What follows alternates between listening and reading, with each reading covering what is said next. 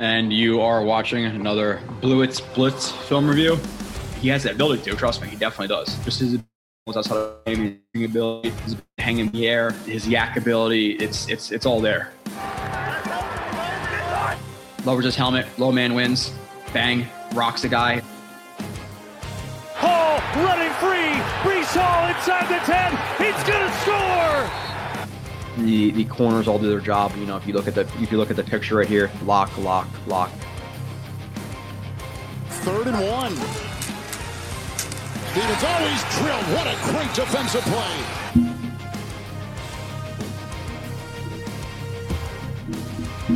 I don't try to Monday morning quarterback any of the reviews I do, and I'll try to be honest with a lot of the things I, I put up.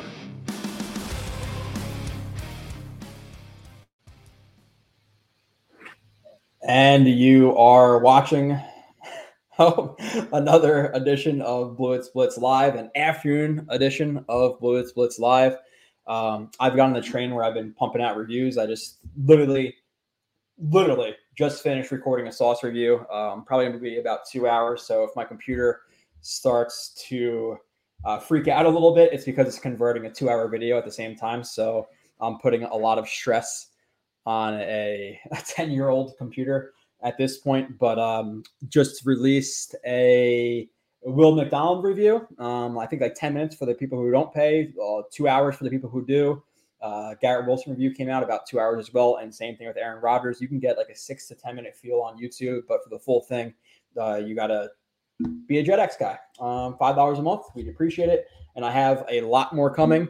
Um, Tippmann, Lazard, Warren, Clark, Rodgers again, Izzy, Hardman, Barnes, Jefferson, Converse, Q, Rodgers again, uh, Kuntz, Woods, Cobb, Turner, ABT, Hall, Wilson, Sauce, Rodgers again, Schweitzer, Kajust, and Colon. I, I think I'm going to wait for maybe Colon. I think he's probably the odd man out of the um, of the offensive line uh, room right now, just because if you keep him to that's 12 offensive linemen. That's just quite a few. Even though I did like Colon more than Schweitzer, but I believe Schweitzer got a two-year con. It's like two years, five million dollars from the Jets, and I think three, three and a half million dollars guaranteed. Um, but I'm doing the stream today because again, I get really obsessive over stuff, and just because of the fact that I started doing reviews, now I want to get them all out immediately. So uh, tomorrow night, now I can record another show, and today I could just do a stream. So it is what it is. I was gonna do one alone anyway. So let's uh, let's uh, let's discuss a little bit. Let's see who's in here. Um, Eagle Fang um, says, so I know a lot of people are obviously at work and stuff right now. Two thirty, it is what it is. Oh, also other news. Sidebar. Um, if you are a podcast listener or, or you have a Blewett's Blitz, um, if you're subscribed to Blewett's Blitz, iTunes, you know, Spotify, whatever, whatever your favorite podcast listening service is, uh, I've learned how to not learned how to, or I'm go I'm going to be converting all of them going forward to podcasts. So if you're not able to watch the YouTube, uh, it'll be easier for you to just listen in the car, do whatever you got to do. So uh, that's a note as well. So if you could leave five stars there, review, that would be great. Um, but I will be starting to post everything to that as well. Uh, Eagle Fang, which I don't know who your your logo is there. Uh, Hopkins did not sound like he wanted the Jets. Uh, he not sound like he wanted the Jets. The interview he did. Oh, the interview he did a month ago in Saleh does not want him either. Yeah, but Saleh also said before the draft that they were happy with the running back room and we drafted Izzy. You know, and, and they and they said that they were happy with the receiver room, and then they they were going to bring in Odell uh, uh, Odell Beckham. So are they really happy with the receiving core? I, I think they're okay with it. I think they're fine with it. But clearly, they view themselves as being able to upgrade, even just with the with the interest in, in OBJ and the contract offer to OBJ. They have some type of interest in upgrading the receiver core. I'm assuming OBJ was going to be an ad, and okay, your receiver five. I'm sure it was going to be okay. OBJ is added, and Corey Davis is cut. So I'm not going to take the, the coach saying um, that they're not interested or they're happy with your group as them legitimately not being interested because what are supposed to say? You're supposed to say, no, I don't like our guys. And, uh, you know, if, if we could get Hopkins, we, would love to. We really want to get Corey Davis out of here. Like, he's not going to say that. So, yeah, he's going to say pretty easily, I love our, I love our group right now. So I could, I could just as easily see the Jets getting, getting Hopkins um, at this point. It didn't really change my, my barometer, like, you know, thinking of the percentage chance of we're going to get Hopkins or not. Uh, Justin Jets. Um, and by the way, this show could be short. I don't know how long it's going to be. I have like three or four things at the top of my head that I could talk about if we don't have topics. this is all you guys. If there if there is no chat, there there is no there is no live stream. So I'm really really heavily leaning on you guys interacting. Um, I get it. You know, it's 2:40, and there's probably not a lot of people watching at this point because this is not normal time. But I uh, I'd appreciate uh, the the liveliness in the chat more than ever at this point. Uh, Justin Jets, my and, and, there's nothing going on, which is probably a reason that film reviews are actually a good time to break right, or to, to drop right now.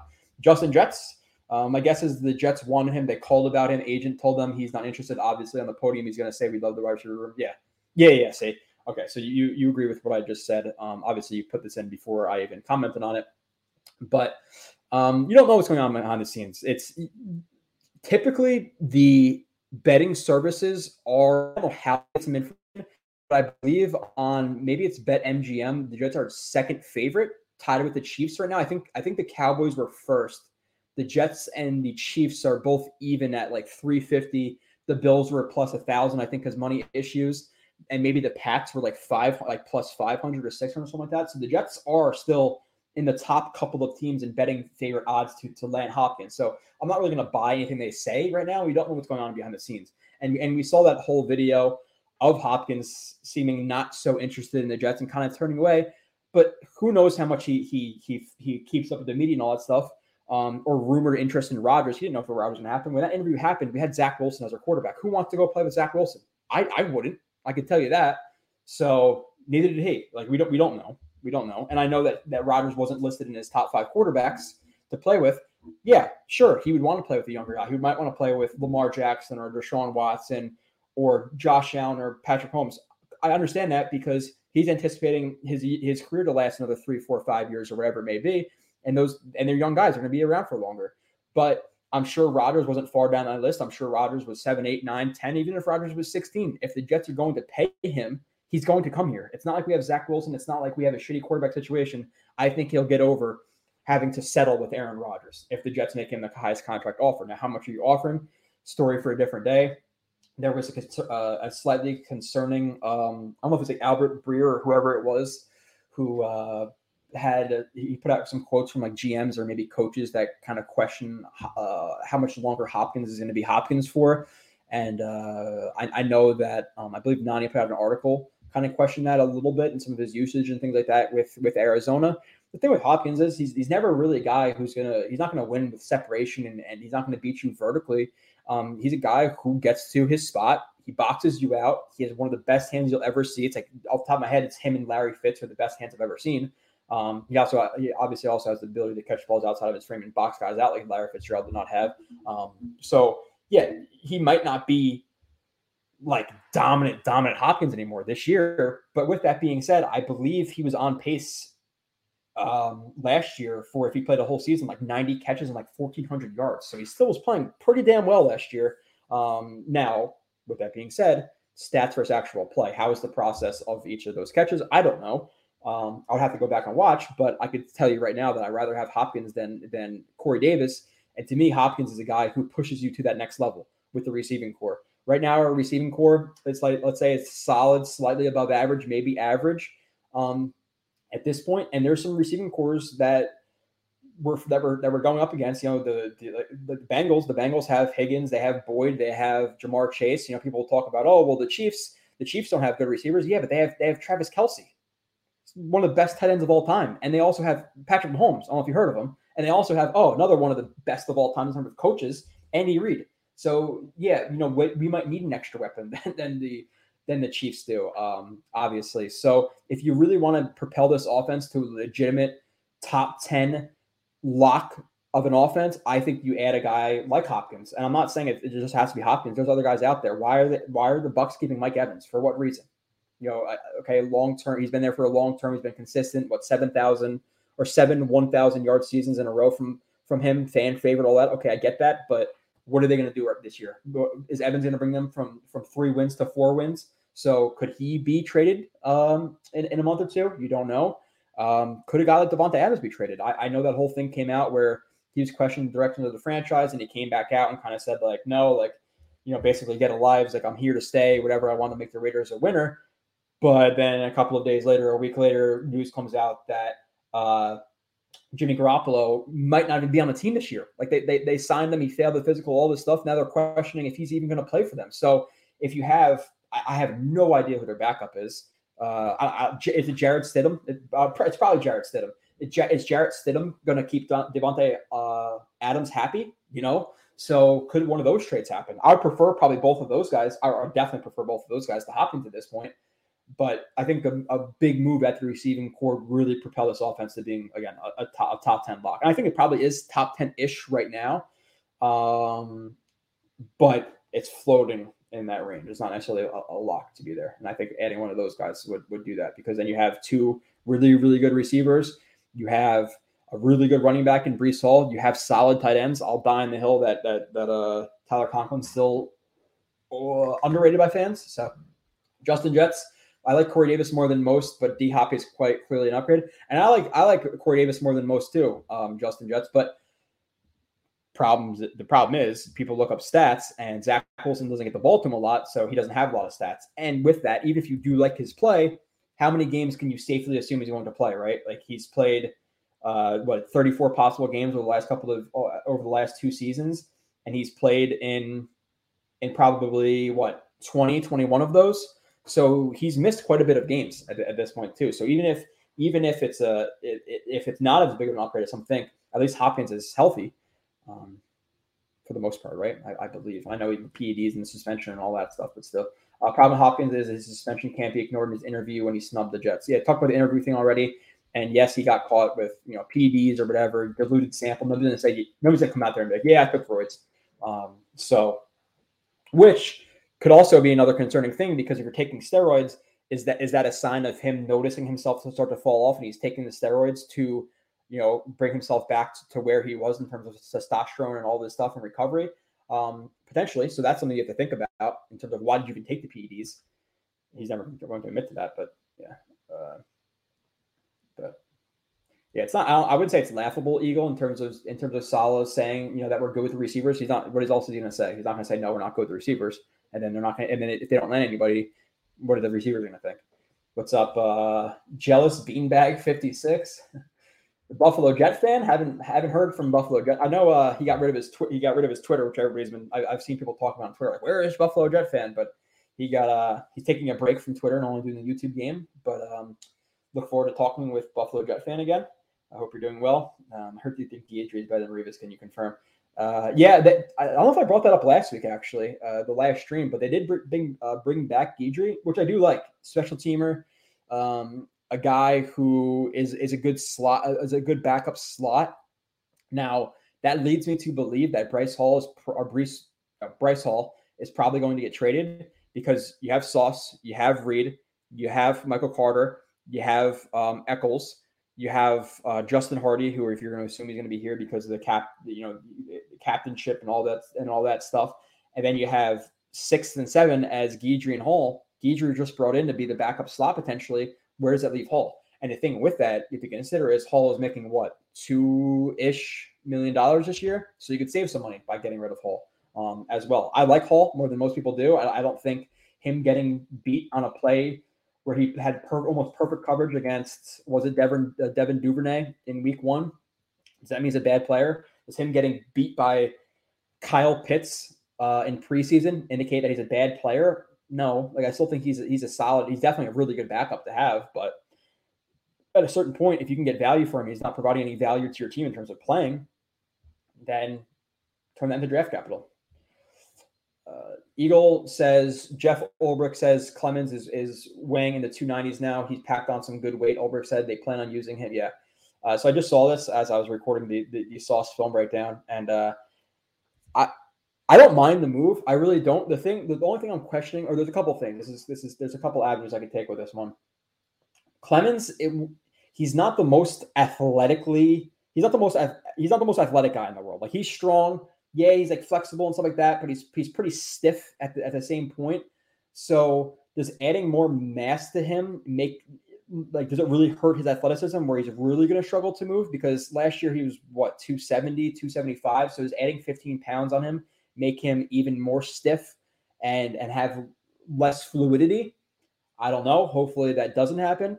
And then the second thing with this is since we've drafted McDonald, I've been pretty consistent in saying that I, I think the only way it makes sense is if you're going to move JFM to the inside more, he's going to take more inside reps on pass rush downs. And then you let, you know, the Lawsons, the JJs, the McDonalds, and the Huffs of the world rush on the edge, which I'd be fine with. And then, yeah, Quinton Jefferson's a little bit out of place because he'd be a backup rusher. Okay, I'm cool with that. But if Clemons is going to do that, then does that mean that, J- that JFM is going to just stay to the outside for the most part, which I don't love because I feel like JFM is the best. His his most important asset of his game is rushing from the inside on third down. So then he doesn't do that because of Clemons, or is it going to be a thing where Clemons does it sometimes, JFM does it sometimes? You know, um, and I know Ulbrich said that he's going to like like uh, Eagle said here, um, D end, on rundowns, D, uh, D tackle on pass. Okay, fine, but it's probably not over Quinton Jefferson. I wouldn't think uh, on the inside. So he's a he's a he's a D end and a backup rusher on third. Okay, um, but I, I just don't think that leaves a lot of room for for JFM to to play a bunch of reps as well. So uh, my display picture is chosen from Karate Kid 2, Cobra Kai. Haha. From Cobra. Oh, that's um. I don't know if I've ever seen Karate Kid. Maybe I have seen Karate Kid 2, but this is the guy. Uh, yeah, I, I've seen I've seen uh, Cobra Kai. I, I watched Cobra Kai, even though admittedly it's super super cheesy. It's not the best show, but it's like something to watch. You know, like you have some dry months where you got to watch and stuff, and it's it's at least watchable.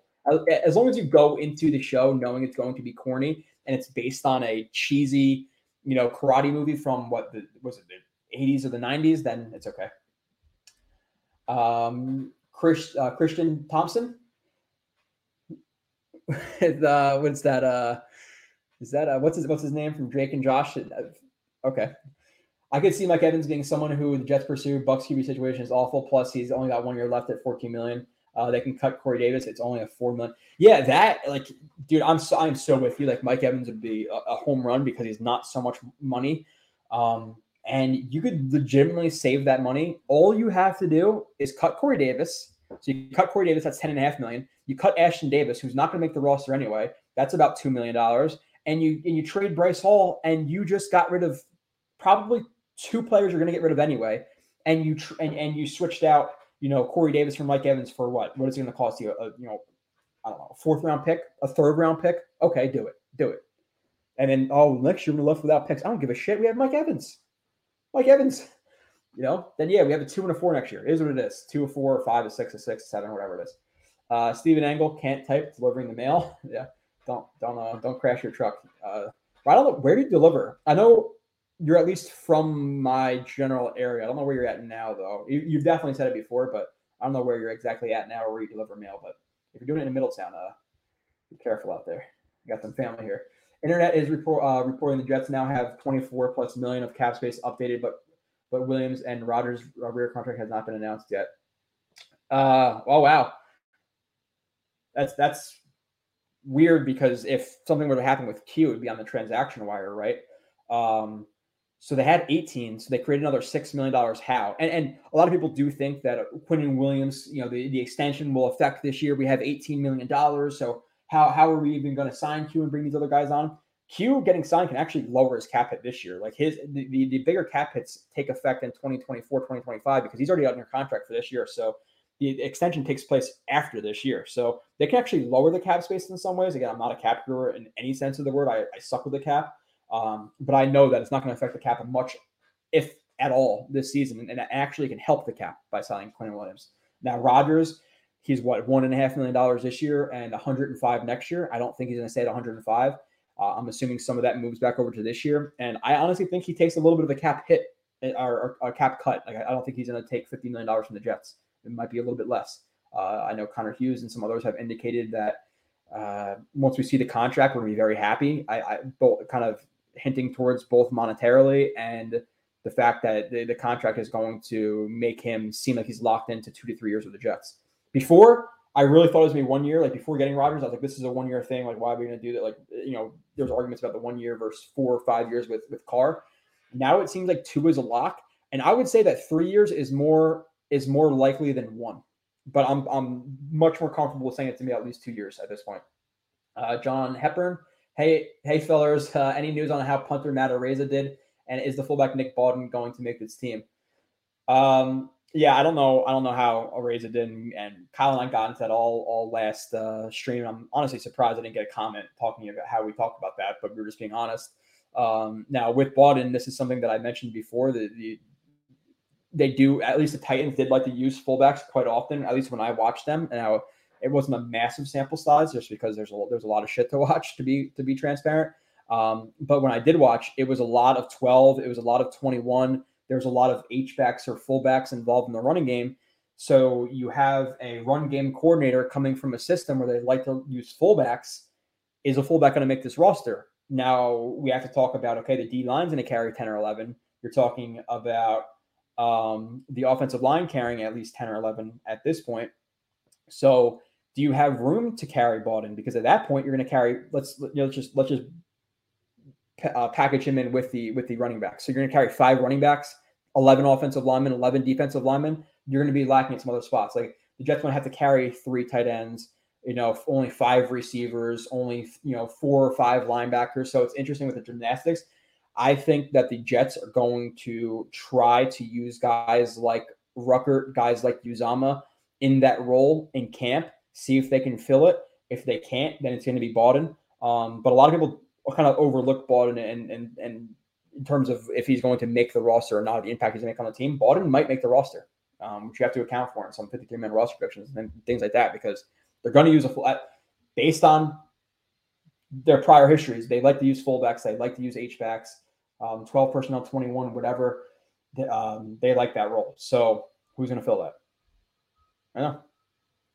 Uh, Ch- Chicky, Chicky Rodriguez. He's he's trying to figure out. Uh, he's he's trying to figure out to take the money with some scrub squad or or chase the wing the ring for way less. Yeah, and the Jets are like, even if the Jets aren't a preferred option for Hopkins, we're yeah, we're not the Chiefs. Yeah, you know, he's not 27 years old, 28 years old, or whatever Josh Allen is. Um, but we're still a good team with Super Bowl hopes, with the elite defense like he wants. So we have a better defense than the Chiefs. We have a better defense than the Bills, in my in my opinion. Probably most of your guys' opinions. I think it's you know you can argue some stuff with the Bills, but overall, I still think we're a better group, better defense. Yeah, older quarterback, but even look at the even, even look at um you know the running game. We have I, I would say we have a better running back core than than the than the Bills do. You know, tight end. We can, we can argue the entire roster, but um I think that uh the Jets are kind of like that happy medium. We can offer you money, and we're pretty damn good at the same time. But yeah, quarterback's not 27, he's um, you know 38, right? So uh, Jordan White, uh, Jordan Whitehead took the restructure, saving the Jets over five million. Breaking news. Uh, yeah, thank you, Eagle, for for putting that out there because I obviously can't. Well, I can't look at my phone, but not really um, at this point. So he restructured from he was owed ten and a half million dollars to five. I feel like he's worth about five million dollars. So this really leads me to believe that the Jets are not going to bring back Kwon Alexander, and it's most likely going to be like I've been saying for months at this point it's going to be Whitehead slash Clark in a um, hybrid strong safety linebacker role, where one of them is going to be the strong safety. I'm assuming it's Whitehead, and Clark is going to play sometimes strong safety, but he's also, and, and, I'll break it down for you guys in a couple of weeks. In Clark's play, he's, that he's actually very good in a linebacker role. They can hook zones, hook the curls, things like that. Um, he's very, very good there. So I think the Jets are going to play him in that Kwon role. And yeah, while they might be sacrificing a little bit in the in the ground game or in the run game in that instance, because you know what uh, Kwon's 230, 235, and, and Clark is 205 or something like that. So they might lack a little bit there. But also you have to think about with that being said, the Jets are not going to be playing teams that are going to run the ball as much this year. Teams are going to pass the ball more this year. Why? Because the Jets are going to put up some points and the teams are going to have to match them. So I understand getting lighter. Um, the fact that it's five million dollars now is it a restructure or is it a cap cut? That's my question. I, I want to know. Uh, I want to know uh, if it were, um, to be. Yeah, yeah. Sorry. It, can you? I don't know if you can drop it. Somebody can drop it. Is it a restructure or is it a cap cut? Because restructures and cap cuts are different. Like like Lawson took a, a, a cut.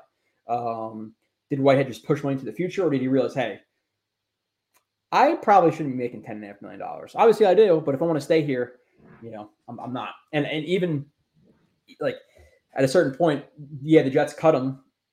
They saved seven seven and a half million dollars on him. Um, and what is he going to get in, in free agency?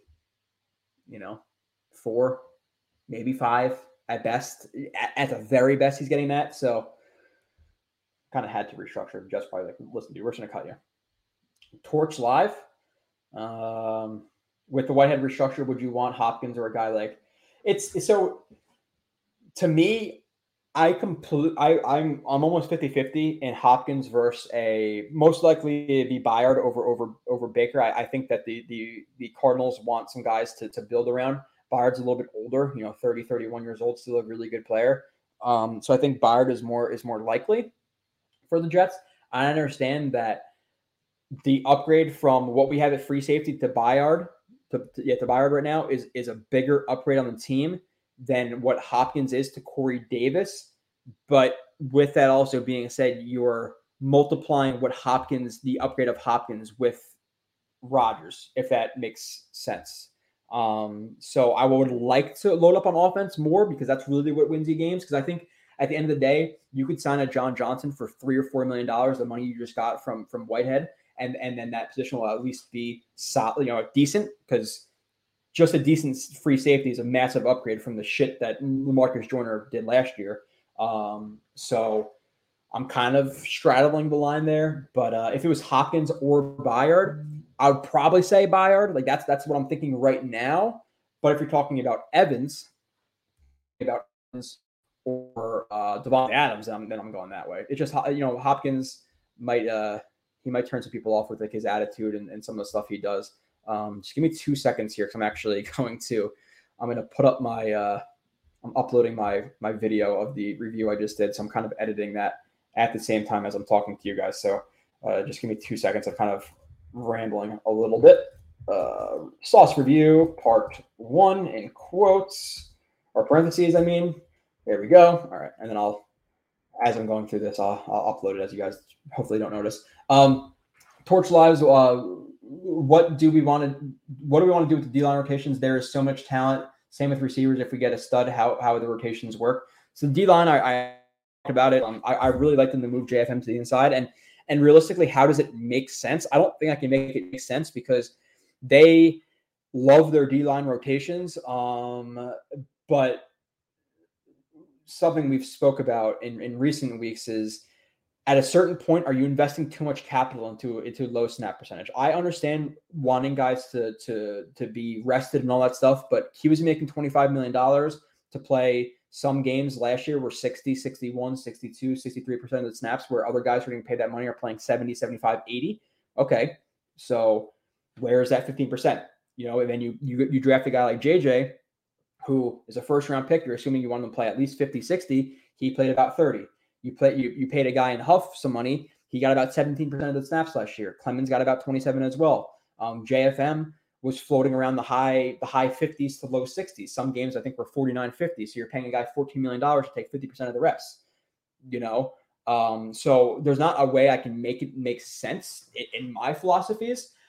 I disagree with how much they've, they've poured into the offense, the defensive line at this point. Now I understand. Okay, you know, you want to you want to draft the best player available, and and McDonald's seen to be their best player available.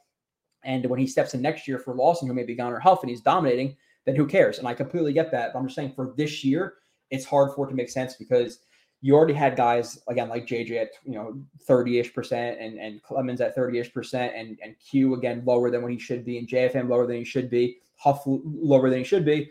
Now, hey, we're also throwing in another first round pick in McDonald. So all those guys are gonna go down. So they're all gonna play less snaps than their money indicates, or not their money, their their their money or the capital invested to get them, whether it be money or or picks pick wise, um, they're never going to necessarily maybe justified if you feel what I'm saying. So um, how does it work? I'm not I'm not sure how how, how they make the D line the D line work. Um, I think one of Huff or or um, McDonald are going to be rushing on, on pretty much every single third down. I don't really see I don't I don't see them on the field all the time together. I think the only time you're going to see them on the field together is if the Jets are going to try to isolate them as both nines and then you're going to run some twists and stunts with maybe an extra blitz around the inside. So maybe like more more uh, like fire zone type of stuff where you're gonna have less guys in coverage. But if you're gonna go two on the outside, isolate the inside, run twists and stunts, and with an extra blitzer, whether it be a safety, Mosley, whoever it may be, and you have three versus three there with movement, it's gonna be really hard to to to, uh, to block that up. So I can see that being the situation. But for the most part, I see it being one of Huffer McDonald, and then along with Lawson on the on the outside on on, on third down rotations. But then where does that leave JFM? You know, because Lawson's a better rusher on the outside than JFM. You're, you're assuming that I, I would say that JFM's probably better right now than McDonald, Um, maybe not Huff, but then what what they, what are they here for? You know, so where does JFM fit into this? Is he going to play more inside? He plays more inside. Okay, then Clemons does. He's just a backup at all positions, which mostly he is. But then where does Quinton Jefferson fit? So you have Clemons and Jefferson, who are like the third and fourth string edge uh, or a D defensive tackle uh, rushers. Like there's a lot. There's a lot of bodies there. It's really really hard to make it make sense. Um, receivers, how the rotations work. If, if we get a stud, Davis is gone. I, I really really I severely doubt that Davis would be Davis and or Lazard are both making around, you know, 10, 11 million dollars. I think Lazard is exactly 11. I think Corey Davis is 10 and a half. Um, they are not going to have a wide receiver four making 10 and a half million dollars. It's just not going to happen. So he would be gone. Um, and then, and then let's just say, let's just say it's Evans. It's obviously going to be, you know, Garrett, Evans, or whoever it's going to be there. Lazard is the three, Hardman's the four, and the five is Cobb. And I think that's probably all they carry. I don't think they carry six receivers. I just don't think they can. You know, Bawden question before all the offensive linemen, all the defensive linemen we're talking about. I don't see they can justify keeping a guy like Mims on the roster at this point. Uh, did you see the comments Saleh said on Brown today? Yeah, so it's funny because like I wrote down some topics and literally the first couple you guys already brought up, which I love. I brought up Hopkins, I brought up Adams, Evans, um, p- talked about solid receiving corps, had that written down. Delete. Um, I also had this one where he said, I don't know if this is verbatim, but this is basically the quote, loosely quoting him, saying he doesn't believe he's entitled to anything um, in terms of Robert. And this is from Robert Saleh on Duane Brown and seems like I don't. I want to see how the question was exactly asked uh, for that um, for that quote, but you have to feel like that's a shot at Becton, right? Like, you know, you have you have a guy who's who's he's in his fourth year, who's been you know fat and overweight and been often injured. He's bitching about a spot and saying, "I am a left tackle. I deserve to play left tackle." Oh, blah blah blah blah blah. And you have a guy in Duane Brown who's played for the in the league since what 2000 and eight, I believe, or nine. So he's been in the league for like 13, 14 years, maybe even 12 or 11, whatever it is. It's about 11. Let's say it's 11 or 12. Who's played that tackle the entire time? Who last year signed with the Jets, tore his rotator cuff, could have sat down the whole season and said, no, fuck that. I'm a competitor. I want to play. Played, won an award. And now he's saying that he doesn't feel he's entitled to anything. It's just a, it's a shot at Becton. It is a shot at Becton. It definitely is. Have that guy who's been an ultimate pro for 14 years not bitching about anything, and you have Becton who's, who's barely earned anything in the league, um, and he, and he's you know he's saying he deserves to be something that he's that, that he might not be, and he's probably not going to be. He's going to be the right tackle. And he's not helping himself with with the coaching. There's no way. And, and talking about Saleh quotes, I guess I can just bring those up now. Um, he also said that uh, this is talking about Mims and me doubting Mims to make the roster. But he said on Mims, he's competing his butt off. He has a chance to make the roster. That is quite the endorsement. Mims has a chance to make this roster. Good luck, Mims, because you're not making it. I, I really I, I think Hall is traded. I think uh, Mims is traded uh, by the end of the of the offseason. I just there's no way they're carrying six. I, I can't see it. Mims has no special teams value. I, I I think there's a better chance that a guy like uh um who's the uh the, the UDFA that everybody likes the uh Brownlee. I, I think there's a better chance that Brownlee makes the roster over Mims. I think Mims is gone. I really I really do they'll they'll showcase him in the preseason, hope he balls, and they'll trade him. Uh, Verge Tibbs, what's up, Joe? And everyone, nice early show. Surprise running generators at work, so I can somewhat watch, listen for a bit. Yes, um, yeah. It, like again, it's a little bit early. I, I was going to do a stream by myself anyway, and doing it today now allows me to do another show tomorrow. Uh, in terms of a film show, so I'm just in that mode where it's like OCD. I got to get this or ADD, whatever you want to call it, where I get this shit out ASAP. It's like screw it. I'm just going to do a show today. So we're doing a show today. Um, well, early stream. What's up, Mike? Uh, Eagle Fang insane. Looking at the cap numbers, the Panthers have over 52 million in dead cap. I'm assuming that's from Moore and CMC this year. Yeah, I don't know. I don't know why they have they have so much. They're in a shitty spot though. Um, I think they have downgraded the roster. Obviously, you lose your top two weapons in CMC and and DJ Moore. You bring in uh, Bryce Young, so that's going to be that's going to be a, a, a, tough year for the Panthers um, down there this year. Any concern in someone? Yeah, so Virgil, I don't know. I don't know. Um, I don't know who they. I don't know what the what the contract restructure looks like for for um, Whitehead. Now, is it slightly concerning that a lot of money is getting pushed into the future? Sure, but it's not so so much, right? Like Laken Tomlinson pushed some. Um, I think Uzomah and Conklin did, but not so so much. I, I uh, you have Mosley who did. So yeah, they're they're going to have a down year or two after Rodgers leaves, but in 2020, as long as Rodgers here, I'm not worried about it. And I don't think they're ever going to be as bad as the Saints or something like that, who are still, you know, in a, in a they're at least a competitive team this year. So yeah, they might they might take a hit or for a year or two after, but it's not going to affect us so so much. I don't think. Who's a June first cut that can interest JD? I honestly don't know, Kev. Uh, if I really went through teams and like looked, I, I could I could think, but that would take me quite a bit to go through all the depth charts and things like that. I'm pretty sure Saleh ended up. Yeah, but again, if you if you believe what JD, if you believe what they say, Jamal Adams is still a Jet. We, we didn't draft Izzy because they love the running back room. Like they're, they're not going to say that they that they, that they don't like a room that they currently have because they may be stuck with that room. I think they're okay with it. I just don't think they love it. I don't, I don't think I don't think they love the room that they have right now. Um, uh, Whitehead contract was a restructure, and the Jets gave five point uh, three million this year, and the Jets Jets Central reported. Yeah. Okay. Um, did it? Did you like quote tweet? Is there like do you have uh like rap or you know um yeah rap or Schefter or, something like that? I, I would like to see how it's actually restructuring. Like, why are we going to push money for Jordan Whitehead down down the line? Like, Jordan Whitehead doesn't deserve the seven and a half that was was the cap savings if you were to cut him. Like, just get rid of him. Why why are we saving trying to push money around for Jordan Whitehead? He's just not a good player. Happy 80th birthday to uh, Joe Namath, the greatest Jet of all time. Uh, yeah, happy birthday. Most impactful, I would say the best Jet, the best Jet as as a player is Revis. I think Revis is the best player we've ever had on the team. Joe Namath is the most impactful in terms of the Jets organization, but he, Revis is better than him. Uh, Connor Hughes, Jeff Ulbrich says, yeah, yeah, I, I, talked about this a little bit before, Kev. I, I appreciate putting in there uh, in general. Yeah, see, Eagle beat me. They converted non-guaranteed, non-guaranteed base salary into signing bonus. Yeah, yeah, that's that's it. So, and really, all that does is okay. You know, you you push some more money into into this into this year. So you, you give him, let's just say that five million dollars, but instead of it hitting the cap this year, now it's going to hit them um, some in 2024, 2025. I, I don't understand. Uh, pick one. so, Bus, my question is with this is is this in a vacuum? Is this all things being equal, or am I factoring in trade compensation to get these guys? Because then it becomes a different situation.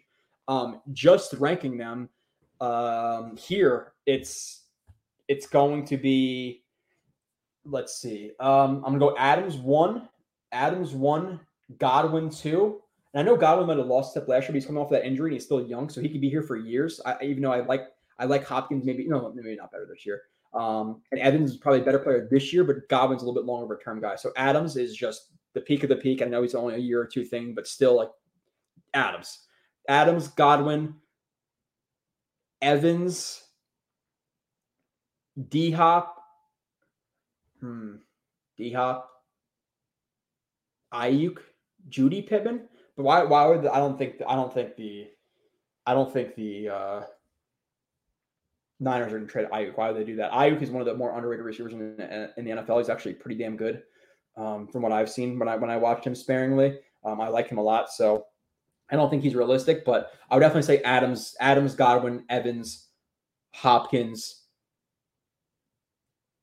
probably Pittman, maybe Pittman next because he's been healthier, I believe than both Sutton and Jeudy, and then probably Sutton, then Jeudy. Um, that's that's about it. But in, in terms of trade compensation, looks like at the end of the day, yeah, you want to save some stuff, and and, uh, and Adams is going to cost us more than it would trade for for Evans, but Adams is still a top five receiver in the NFL, and we're trying to win the Super Bowl. So let's not let's not, for lack of a better term, pussyfoot it. Let's go all in.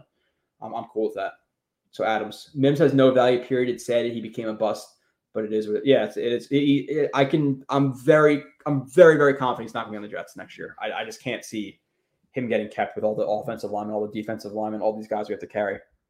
So uh, Beckham should be traded if he can lift his value from Calzada. No no way he wants to stay here after the medical malpractice treatment. Yeah, the thing with that, Kev, is though, like again, we got Becton side. We didn't get Saleh's side or the coaching staff side, and we didn't get the truth. So they could have said they could have one, who did he bring up the knee injury to? Was it a position coach? Was it a guy on a sideline? Was it Saleh? Was it the medical staff? Or and, and with that, the Jets could have looked at the injury and they could have told the doctors, "Hey, is is is he is he healthy enough to to play through this? Like, is he just fat and and he's just out of shape right now, and that's why that and that's why his, his knee's not handling it well." Like, we don't really know what would happen because they could just see him as being out of shape and oh, he's he's laboring out there because he's you know he's fat right now. Um, or it could have been a thing where if, if Becton is right, that legitimately happened, then that's obviously screwed up. But we don't really know. Like, I'm not just taking Becton's word for, for anything at this point. Um, so what really happened? You know, did he just want to play left tackle? Didn't feel like he was a he he he, he was a right tackle, and then again they just thought he was fat. I don't know. I don't know. So spin max Dave, uh, yeah, uh, so let's look look let's look at the free agent quarterbacks right now because this is one of the things where yeah yeah I want you know I want a stud receiver to add alongside uh, Garrett Wilson. I want a safety. I want a line. Obviously, the linebacker's not happening now because that's pretty much Clark, I guess. Um, I want some of those things, but underratedly, not a lot of people are talking. Actually, I guess some people are talking about, but we need a quarterback. We need a backup quarterback. Like I know, I know Zach Wilson had a good practice the first day, but then this day you heard he played bad, he overthrew Ruckert in the seam and all that stuff. If and the the typical argument is because it's it's it's always 100 miles per hour or zero miles per hour, per hour, but they're somewhere in the middle. Yes, if Aaron Rodgers gets hurt the entire year, we're fucked. I get that, but on the other opposite side of the spectrum, let's let's go completely the opposite, right? So we went from Rodgers missing the entire year to there's two minutes left in the Super Bowl, and Rodgers just hurt hurt his he just broke his leg. He can't come back into the game. We have one drive to, to win the game. Do you trust Zach Wilson? Because I don't. The, obviously, I'm not going to trust any of these free agents, but do I trust? Do I trust Matt Ryan more than Zach Wilson at this point? Yes, I do. Do I trust Teddy Bridgewater more than Zach Wilson at this point? Yes, I do. Do I trust Nick Foles at this point over Zach Wilson? Yes, I do.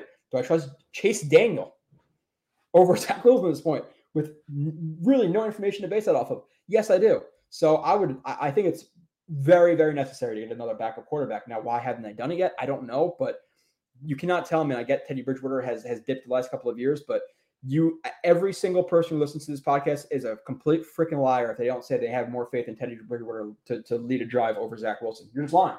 You're lying. So give me, give me Teddy. I would love Teddy. Uh, Joe Douglas is just like me. I love my ex girlfriend. I also said she would have a home in my heart, but I liked my new one better. I'm trying to think what that's in relation to. Just, I love my ex girlfriend, but else, yeah, I don't, I don't know what's in relation to, but I, I appreciate the humor nonetheless. Uh, Verge Tibbs, I thought I saw three to, to four void years added onto Whitehead, but I'm not positive. Don't like it. If it's three to four void years for five million dollars, and we're talking about you know 1.3 million dollars a year, it's not the biggest deal in the world. Regardless, I don't like moving money around for a player who doesn't deserve the money he's getting. Like you, you had a pretty easy out. Listen, you saved seven and a half million dollars, right, with Whitehead, and I'm, I don't think I'm being dramatic here, or I'm not like over over underestimating prices. You get John Johnson for three million dollars or four million dollars. You get Kwon for three and a half, which is like a three hundred percent raise from last year, or something like that, maybe two hundred percent raise, but still. And then for the price of Whitehead, you just upgraded at safety and you upgraded at linebacker. Like I, I don't, I don't get the Whitehead love. I really don't. Uh, I guess you know. Did you guys hear he's Darrelle Revis's cousin? He was there and he got drafted. Cool. He's not a good football player. Sorry. At least he wasn't last year. Try to be uh, kind of, it, you, you know, it is what it is. Uh, Chicky, sorry if I'm saying that wrong. Uh, supplemental pick cycles need to start next year. Could be why on the restructure for Whitehead. Um, yeah, I don't. I don't think that anything with Whitehead would affect it at this point. There's nothing. We're, we're past the point where where comp picks matter with signings and things like that. So I don't. I don't think that. Uh, I don't think that has to do with anything, to be honest. But I think the Jets are already pro- projected like a fifth and a sixth or something like that for comp picks next year. But uh, yeah, Whitehead get cutting him right now wouldn't do anything to that. With yeah, let's talking. Unless we're talking about getting rid of him next year, and then he counts towards it. And if that's what you're talking about, but we're we're trying to bring uh, big brain that too much at that point. With Quinn Williams contract talks, is this about uh, years? And if yeah, Eagle, you were here last week, right? Like we talked about this last week. I know you listen. This is we've been saying this for weeks now. I and it's literally based on Quinn, like Quinn Williams like the tweet indicating that's about years and not about the money. So, long story short, we talked about it for almost 20, 30 minutes last stream was the Jets could want Quinn Williams at five years. Q wants four years because most guys are getting four years, and he could he's 25 right now. He'd rather try free agency again at 28, 29 years old instead of 30 years old because obviously every extra year people are going to question, you know, age and all that stuff. So it could be a situation where the Jets want five. It could be a situation where the Jets want four and he wants three. You know, if if he is I can complete I can I thousand percent understand him wanting to do a three year deal, 28 years old, splash again three years, and at 31 years old, he could still get a relatively big contract. So he could be trying to splash. Now, I don't know if it's you know if they're if the Jets want four or five, or if he wants three or four, and it could be a situation. Let's just let's just lock it down to three, just for simplicity's sake. He wants three years because he wants to splash again at, at 28, right? so he's okay with three years, 75 million dollars. Let's just say 50 million dollars guaranteed again for simplicity. If they want four years, Q may say, "Hey, I'm happy with 25 at three because I know I'm going to splash again." if you want me for four years, because obviously prices are going to keep going up for D tackles, and in four years, the he's going to be the fifth or sixth or seventh highest paid tackle in the league or something like that. You know, I get guesstimation. Um, he might say, okay, I'll do four years, but give me twenty-seven million dollars a year. You know, like it's there's a lot that like going on behind the scenes, but I do think it's over years. And again, Q legitimately like the tweet saying it's not about the price, it's about the years. So that's the biggest that's the biggest tip off ever that it's about that. He literally liked something. Uh, yeah, yeah. Zach can't be the best. I, am completely with you there, Kev. He, he cannot. There's there's absolutely no way. Uh, reality check: Zach Wilson is the biggest bust in team history. He's the same class as Ryan Leaf and Jamarcus Russell. If you saw the Jags game last season, understand it's over for Zach of the Jet. Uh, yeah, I, I, would, I would agree with you. Um, I'm, I'm not going to say I don't know the biggest bust in team history. Yeah, he's he's definitely one of them. I would say out of all the quarterbacks we've drafted over the last couple of years, he's a bigger. But again, and people are going to defend him because he's still on the Jets to talk shit about him as soon as he's off. It's just, it's just you're going to defend the guys that are on the team. He's a bigger bust at this point than Sanchez, right? He's a bigger bust at this point than Geno. He's a bigger bust at this point than Sam Darnold. Like Sam Darnold was throwing to Andre Roberts and shit. Like at least, at least Zach Wilson had some talent to work with. Um, now in team history, I, I guess you can argue Vernon. Like, like, at the end of the day, Vernon Gholston never got a sack, um, which is pretty bad for an edge rusher. You have Christian Hackenberg, who was a second round pick and legitimately did not see a snap in an NFL game for the Jets. I, I don't know if I've ever seen that happen. So I think you can argue one of those guys over him, but uh, whatever. He's the top three at, the minimum. You know, I get he's a he's a quarterback too, so it's more impactful, etc. But uh, yeah, no, he's been he's, he's been historically bad. It's it's not it's not oh he's just been slightly disappointing. He is up there with the Leafs and Jamarcus Russells in terms of stats and things like that. So it's been bad. It's been really bad. Just uh, Oh, Davis Adams comment. Yeah, I got you. Okay. Uh, yeah, yeah. There are some really stupid sites out there. I'm sorry, it just is what it is. But Jimmy G to back up to back up Rodgers. Like, what are we gonna pay Jimmy G? We're gonna we're gonna pay Jimmy G 15 million dollars to to back up Rodgers. Like, where are we getting this money? It's just that's just too much. Um, Teddy Bridgewater, Teddy Teddy B is what I want. I'll be ecstatic with Teddy B. I would like to go back and watch him over the past couple of years and see how much he's he's like he's actually dropped off. But um, I think that's the best option, you know, at this at this current moment. Sorry, kill spider. Um, do you see what's going on with Jimmy G and the Raiders? Yeah.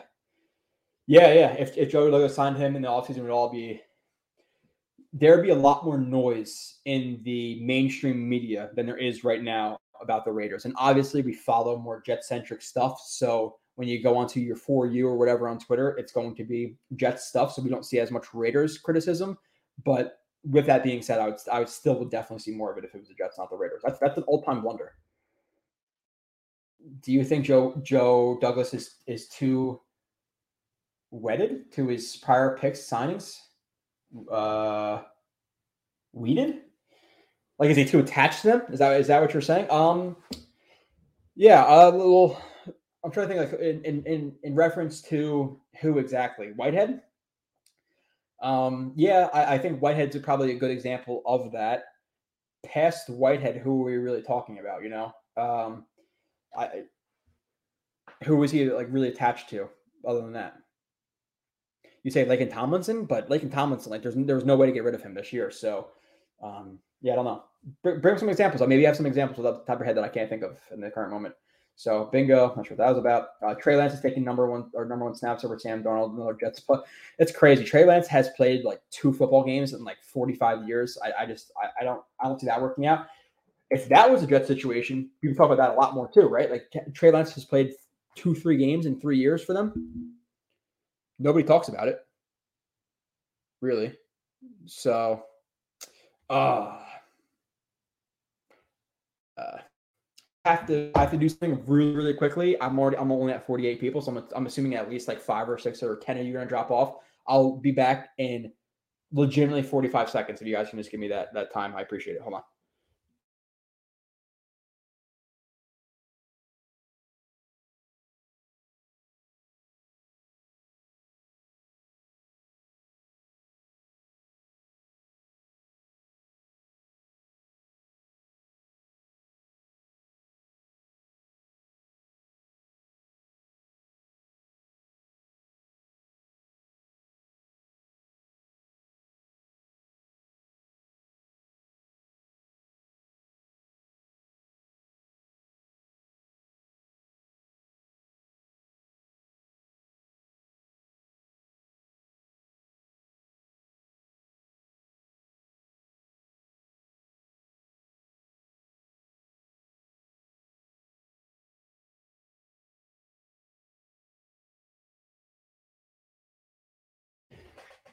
Right, sorry, had to I had to write a check real quick. Um, so Zach had trash OC.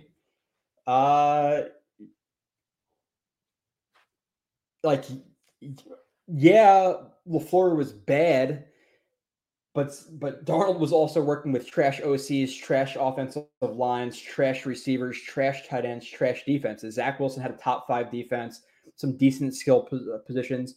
The offensive line was banged up quite a bit last year. A decent running game to start the year, and he's still like he's still not good. I, I get I get that that Zach Wilson wasn't the most ideal spot, but let's not compare his situation to Sam Darnold. Sam Darnold's was ten times worse. Sam Darnold was working with Adam Gase, and there was quite literally games where he was throwing the guys without receptions, like multiple guys without receptions, who were just picked up a couple of days ago. He was throwing, what's that? Uh, Rishard Matthews and Andre Roberts, Chad Hansen, David, maybe David Nelson was pro. That was like Geno, maybe, but um, yeah, he's he's Darnold had a lot worse. I you put Donald in if, if Darnold and, and Zach changed spots, and Donald was drafted to the to the 2020 Jets, um, Darnold has more success than Zach does. Here, he did have more success than that than that Zach did with a worse team and a worse OC and a worse head coach. Talk about we're talking about Adam Gase. We're talking about one of the biggest bust coaches of all time. You know, so Spin Max Dave, uh, what's up? And we have a Super Bowl roster assembled by a Super Bowl GM. Do we have a Super Bowl head coach? Um, yeah, it's it's undecided. There's some things that we got to see from from him. Um, I thought he improved like game management and stuff last year and timeouts. He was actually pretty successful in going for on fourth down uh, uh, and things like that. Um, the the two things that I think need to change, no matter what the situation, really is the receiver rotations where you can't just run full receiver rotations, and even more so with the defensive line. There's legitimately reps last year where it's third and one, you know, or got to have it situations, and you have Quinnen Williams, JFM Lawson on the bench, and you have guys out there like uh, it was like Jacob, it was like Jacob Martin, Michael Clemons, and uh, Nathan Shepherd and Solomon Thomas on a gotta have it down. It's like you, he has to start substituting guys in just one for one instead of whole rotations. It just does not make sense. So he needs to change that. Um, I don't think he's a bad head coach, but uh, he, he definitely needs to change some things. I'm not going to say the Super Bowl head coach. I'm not going to say that that you know I'm not going to say our Super Bowl. We have a chance to make the Super Bowl. I think we need to make one big move to really push ourselves up there. Like you have the Chiefs, the Bengals I think at the top of the AFC right now, and I think we're a slight step below those guys. If we make a bigger move for a Byard or a Hopkins, we're there.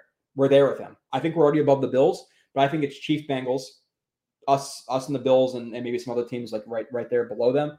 But I think that'll propel us up to their level, up to their level, up to the Eagles level. Um, and we already, you know, I think the Niners are a great roster. They don't have a quarterback, so um, I think that would legitimately make us a top three to four team in the NFL. Right now, maybe you can argue, you know, five, six, seven, whatever it may be. Um, so, you know, getting into semantics over a Super Bowl roster and a Super Bowl GM. Yeah, I, I, like a lot of the process of what Joe Douglas has done in, in his last couple of years. Now, there's a couple things I'll, I'll, have gripes with. You know, him not bringing a vet quarterback to mentor Zach Wilson in year one's a problem. Um, bringing in a rookie OC with a rookie head coach with a rookie quarterback is not necessarily always the, the most ideal situation. And then, with that being said, something I, I, I blasted Douglas for in, in his first year uh, with with Zach Wilson was you have a rookie OC who um, um, who likes to target tight ends or likes to get tight ends involved, and we didn't have a tight end.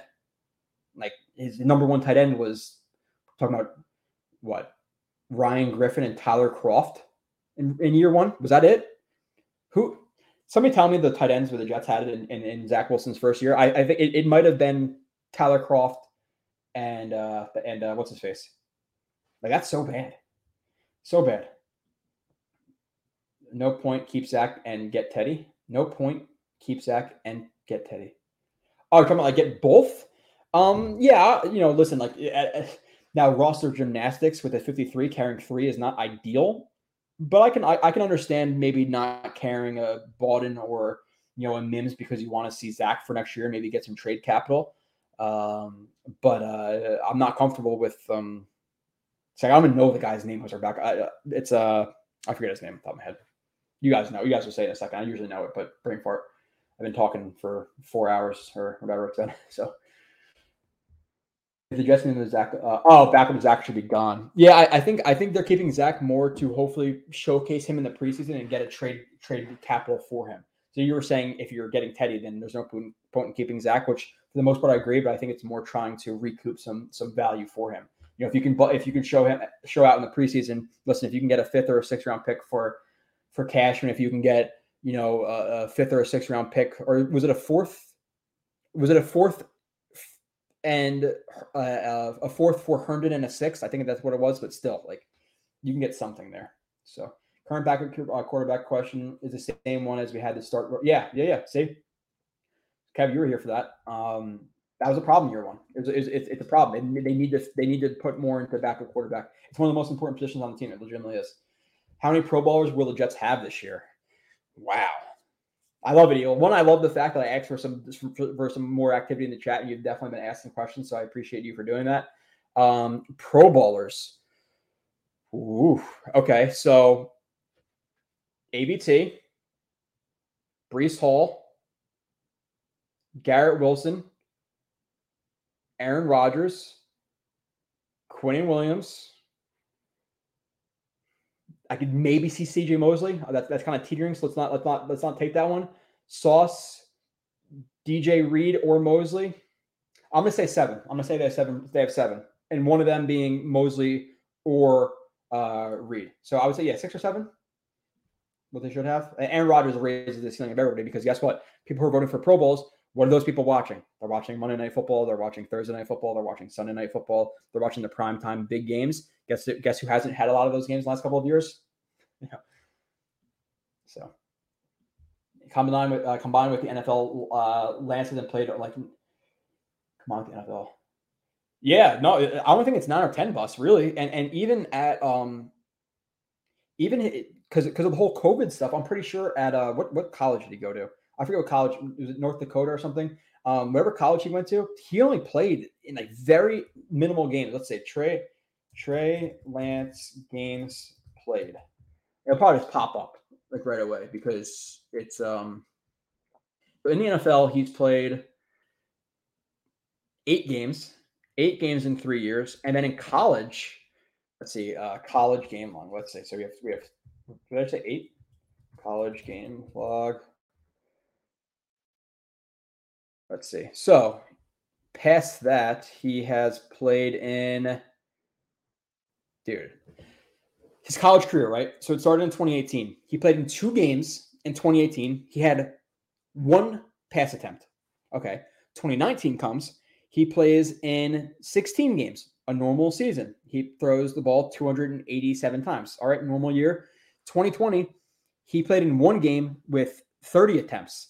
So eh, he had he's barely seen the field the last six years. It's like under under 10 games. So it was like nine true total games he's played, maybe 10 in six years. Jets were getting absolutely destroyed if that was the case. Joe can handle one and two and 45 No, no, I no, no. I'm, I'm a typically quick pooper, not 45 seconds though. I, I, had, I had to write a check for somebody. Uh, I hope Aaron Rodgers makes the Pro Bowl. Um, I, I think it's been since 1999. Vinny Testaverde. Um, was it? Did Far? I, am assuming Favre didn't make it in, in 08 and uh, 99. I was I was six, so I don't really remember so much. Obviously that year. Do you think I answered this question before? Oh, okay, okay. So you put these guys in here. Wilson, um, he's coming off of him after two years, so I, I, don't think Wilson's too early. Whitehead, I would agree. Um, I don't see, I don't see Quincy being a mistake. Quincy was a good move by JD. He he picked him up off the scrap heap, and now he's making you know a middle tier linebacker contract for what's probably maybe I think he may be over. So I would take Quincy out of this. Maybe he overpaid a little bit. I'd agree with that, NJZ. I would probably take Wilson out of this question as well. Whitehead, okay, I agree with that. Another one that I think that maybe it's like it's like one of his guys. Even though Berrios wasn't one of his guys, though, right? Because he was here before before Joe Douglas, but that was a bad move. So I, I, Berrios was a bad move in terms of the contract he got. Whitehead was a bad move from the contract he got right off the jump. And and you go back and watch that review of Whitehead for me last year, and I said this is this, this is this is not who you think he is. Um, so it's not me being negative. I just watched him and said he's not he's not good, and I put up two hour reviews to prove my points.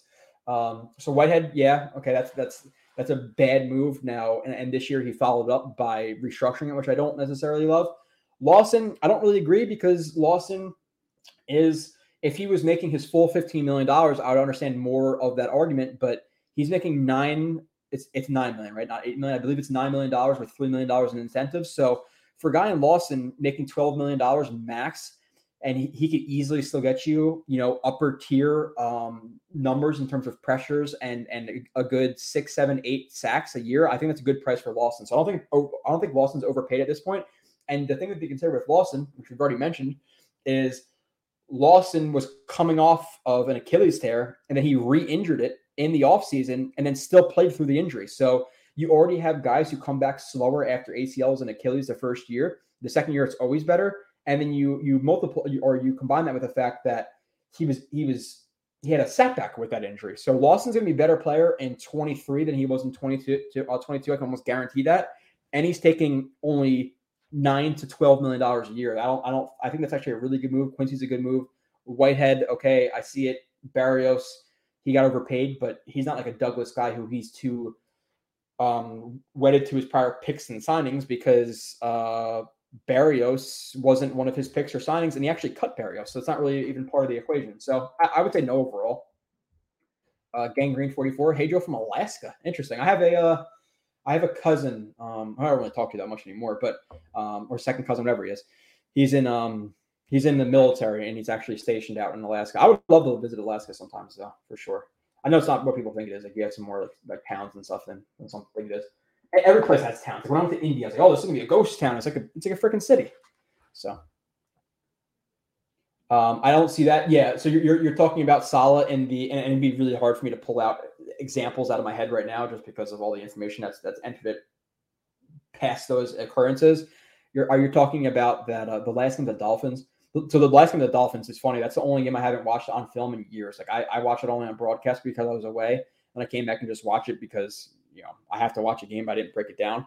Um, and there was also the problem with the what game was was that the um was that the Lions game with the later timeout? Like, yeah, there's there were some problems, but it wasn't as much in 2022. I'm not saying he had perfect clock management, no way, but he definitely improved at the minimum. And I know, I'm sure there's an if you literally just type in fourth down Saleh Jets X Factor, uh, I'm sure you'll find an article. There's, I know we put up an article about like fourth down success rates and stuff like that. I'm pretty sure he was good in terms of that stuff, or at least an improvement. So, Carmelo, as long as we don't see Streveler this year, we should be fine. Again, uh, Zach Wilson, the do or die situation, if Rodgers goes down, uh, you might want Streveler because at least Streveler moved the ball in that Jags game. Like right now, legitimately, you had to bet your life, your life on getting points on a drive from the 20, from our 20 Streveler or Zach Wilson. maybe maybe maybe Streveler can break one. Zach Wilson, he just he's really really lost it.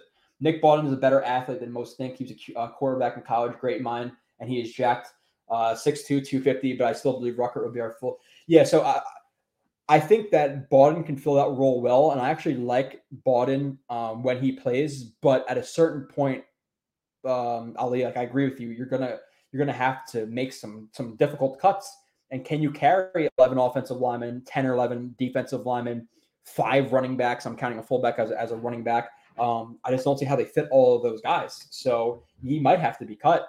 Um, the thing about it is like I, I so I think I think Ruckert's a guy who he can get like positional leverage. Like if you're, if you're running a, a crack toss or a wide zone, you're just asking to get in front of a guy. Okay, sure, but if you're running ISO or inside zone lead or counter power and he really has to kick a guy out or or really like drive a guy, I don't know how much he's going to do that. So fit in a really horizontal movement centric type of offense as a fullback in terms of Ruckert.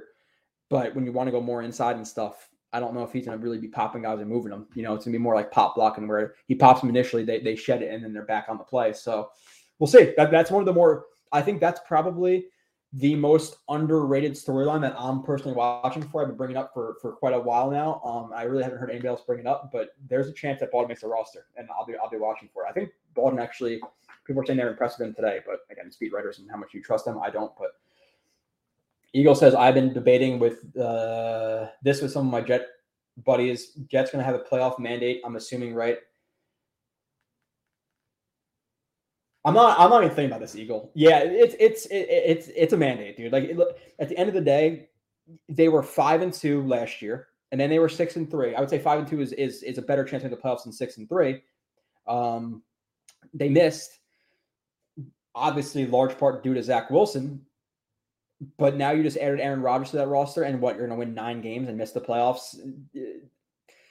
The thing with that though is if Rodgers is committed for two years, do you get rid of? You're not going to get rid of Saleh. What are you going to get rid of Saleh and promote promote um, uh, uh, Hackett to, to to head coach? Like I just don't see them doing it because I think they would run it back with Rodgers. But yeah, if you don't make substantial noise with Rodgers, uh, there's going to be a head or two to roll. And I, I think it definitely be Saleh's before Douglas. Again, D- Douglas, you can argue a lot of things, and people will argue the Zach Wilson thing, which I think is bullshit. I think that's more arguing results versus the process. I don't think the process was bad to uh, in acquiring him with the number two overall pick. Um, now, obviously, everything that followed was was kind of bad. Um, again, mostly due to him, and some due to the to the Jets coaches and and what they surrounded him with. Um, but uh, I still like Douglas a lot, like a lot. Like, look, at the end of the day, yeah, he's made a bad move or two, but you know, offensive rookie of the year, defensive rookie of the year, he's built quite a good roster, quite a good roster. Jets had tight ends that could be XFL fillers. That's how bad they were. So uh, that was that was let's say 2020, right? Was the year he was drafted. Um, 2020 Jets uh, roster. I, I, think it was I think it was Kroft and Griffin were the one and two, which is just a joke. Oh, so that wasn't Adam Gase. So, oh, sorry, it was it was 21. That's that was stupid. 20, 2021. 2021 Jets roster, roster and players. So our tight ends, yeah, yeah, man, that's it's just bad. Uh, Ryan Griffin, Trevon Wesco, and uh, let's see if I can sort this by tight ends. Yeah, I can sort it by tight ends. So we had Trevon Wesco, Tyler Kroft, Ryan Griffin. Not ideal coming from a, a, a staff where he was um, throwing to guys like George Kittle. It just it just did not make sense to me. We didn't do anything at tight end, so that really frustrated me. Back with quarterbacks thing really frustrated me, and I had questions about all the youth on the team in general. Uh, so that that's one of the bigger blunders of, of Joe Douglas's uh, time with the Jets so far to me. Yeah. Um, North Dakota. Yeah, North Dakota. Or did I, say, did I say North Dakota? I don't know if I did. Uh, mentioned last week by the end of, of the season playoffs. Uh, question mark. Jets hope to run Jet NASCAR packages. Yeah, well, no, hey, you were right about Clemons. The, th- the thing is, though, with this, is Clemons the best inside rusher next to Q? I don't agree with that. Um, I'm okay with McDonald. Like I said, that really isolates one of the tackles. If it's Huff, really isolates the tackles. Now you have Q, but uh, to me, and I think to a lot of people, you're not taking Clemons over JFM, right, on the inside. And really, at this point, I know people love Clemons and and you know the brute, whatever. I know they love his personality. Right now, is Clemons a better interior rusher than Quinton Jefferson? I'm not taking him over Quinton Jefferson right now on the inside. I get that some people are going to think that's blasphemy, but if you look at Jefferson's numbers and how productive he is, and you look at the review that I'm going to do, He's a pretty good. He's a pretty good interior rusher. Clemons was already an unathletic, like like an unathletic 275. Is he going to be an even more unathletic 290, or is it just going to add to his strength where now he overpowers guys? He's not trying to win with with um like bend and flexibility on the inside. It's going to be interesting to see how he handles that weight. Um, because it's not like he was McDonald where he's so loose and bending all that stuff. He was already kind of stiff. If Garrett gets targeted being uh, targeted being a small wide receiver, we really don't have a legit uh, number two or uh, wide two wide two to rely on. That's why JSN is a better pick than Will. Um. Yeah, like and and I know J, uh, JSN had JSN by the way. Uh, I think he had some medical stuff come up. I'm I'm not sure. Now at the time, I was hoping for JSN 100, percent and and I think he could make maybe more of an impact. But the thing is with JSN, you take him you get rid of Davis. So how much of an upgrade is JSN over Davis this year, assuming Davis is somewhat healthy? I'm not sure how much. Obviously, maybe slightly of an upgrade, but not so so much. Davis is still a a solid receiver when healthy, and you're going to see that this year with with the Rodgers, in my opinion. Again, hopefully you you you get more health from him. Um, but even if JSN would probably make more sense with getting rid of Davis. But at the end of the day, you heard him on the show. Like they, they didn't even have JSN in consideration there. It was it was McDonald, it was Mayer, and it was Broderick Jones. Um, from I believe I don't know if they asked just like one person that question because a lot of people like came out after like, oh well, it's clear that the Jets had the ranking of this, this, and that. But if I'm not mistaken, it was Joe Douglas asking one guy, that one guy, um, said his three guys, so that doesn't mean that wasn't the other 40 guys top three guys. That doesn't mean that doesn't mean that that wasn't Douglas's top three guys. So that was a little bit confusing um, in terms of people putting so much stock into that into that comment. But uh, if they think Will McDonald is a better player than JSN and they have a plan to, okay, we're going to keep him fresh this year, we're going to rush him next year, we're going to maybe not have Huff and Lawson, and now you have JSN, you have J, you have JJ, you have um, you know JFM. Like Will McDonald will make a lot more sense in 2023 than he will in 2020, or sorry, in 2024 than he will in 2023, in my opinion. So at the time, though, I I, I completely understand that. I completely do. Conklin surprise. I thought about that, Verge. I do. I did. Let's see um um tight end or top tight end receiving yards 2022 because this is what people like do and this is why I'm surprised at some of the hate that he, that he got. if you look at what he did, right, and with the um with the Vikings, he had maybe three or four drops in his and, and maybe it's even more. Let's just say it was 10 drops in his first four years with the Vikings. Like he did not drop the ball a lot didn't have a lot of penalties, all that stuff, didn't have a lot of fumbles. He comes to the Jets, his first three games, he has like three or four drops, and automatically, oh, he sucks. He was a bad signing, all that stuff. But all of his other years with the Vikings, he didn't do that. So he has four years of a, of a solid sample size of being a solid player. He disappointed with the Jets, but is he more of the player he was for four years, or is he more of the player with the one year? You probably lean towards four because it's a larger sample size, right? So Conklin to me is a better player than some people think he is. He's a really good route runner. Um, yeah, he's not going to box guys out and stuff like that, but I, I like Conklin. And we're talking about him as what, let's say one, two, three, four, five, six, seven, eight, nine, 10, 11. He was 12th in receiving yards. 12th. We all wanted Schultz last year, right? We all were dying for Schultz. He had 25 more yards than him. You know, like you have Goedert, who's a who's a we all argue is a or is a good player. Goedert had 702 yards. He had 150 more yards than Conklin did with Zach Wilson, Joe Flacco. You know, um, George Kittle. Again, I'm not comparing them one for one. He had 180 more yards than Conklin. Okay, you know, like it, it's not like Conklin did nothing last year. He had 552 yards. I could see Conklin getting. Now it, it, we can get into the weeds about you know uh, how many how many tar- the, the, target share and and how how many how many targets are there to go around. The Jets run the ball more than the pass the ball. All this stuff. Um, so that gets a little more like it, it clouds the situation, but I could easily see him getting seven, eight hundred yards. Like I like Conklin, I, I do. Um, I'm, I'm part of that hive. I think people will be more impressed this year as well. 49ers haven't been criticized about Lance because, yeah, I know, but he's not even in there. Like they're talking about uh, Lance versus um, right now for starting. Now, did um did what's his name get? Oh, he did get injured, right? How long is he out for? I don't know. Most of the free agents played better their second year in the defense. Do you think that will hold true for Whitehead? Um, yeah, and like I get people are gonna say like I'm negative on stuff, but again, there are film reviews out there where it's not just oh he sucks because PFF says he sucks. Like I specifically break down the plays and why I think that.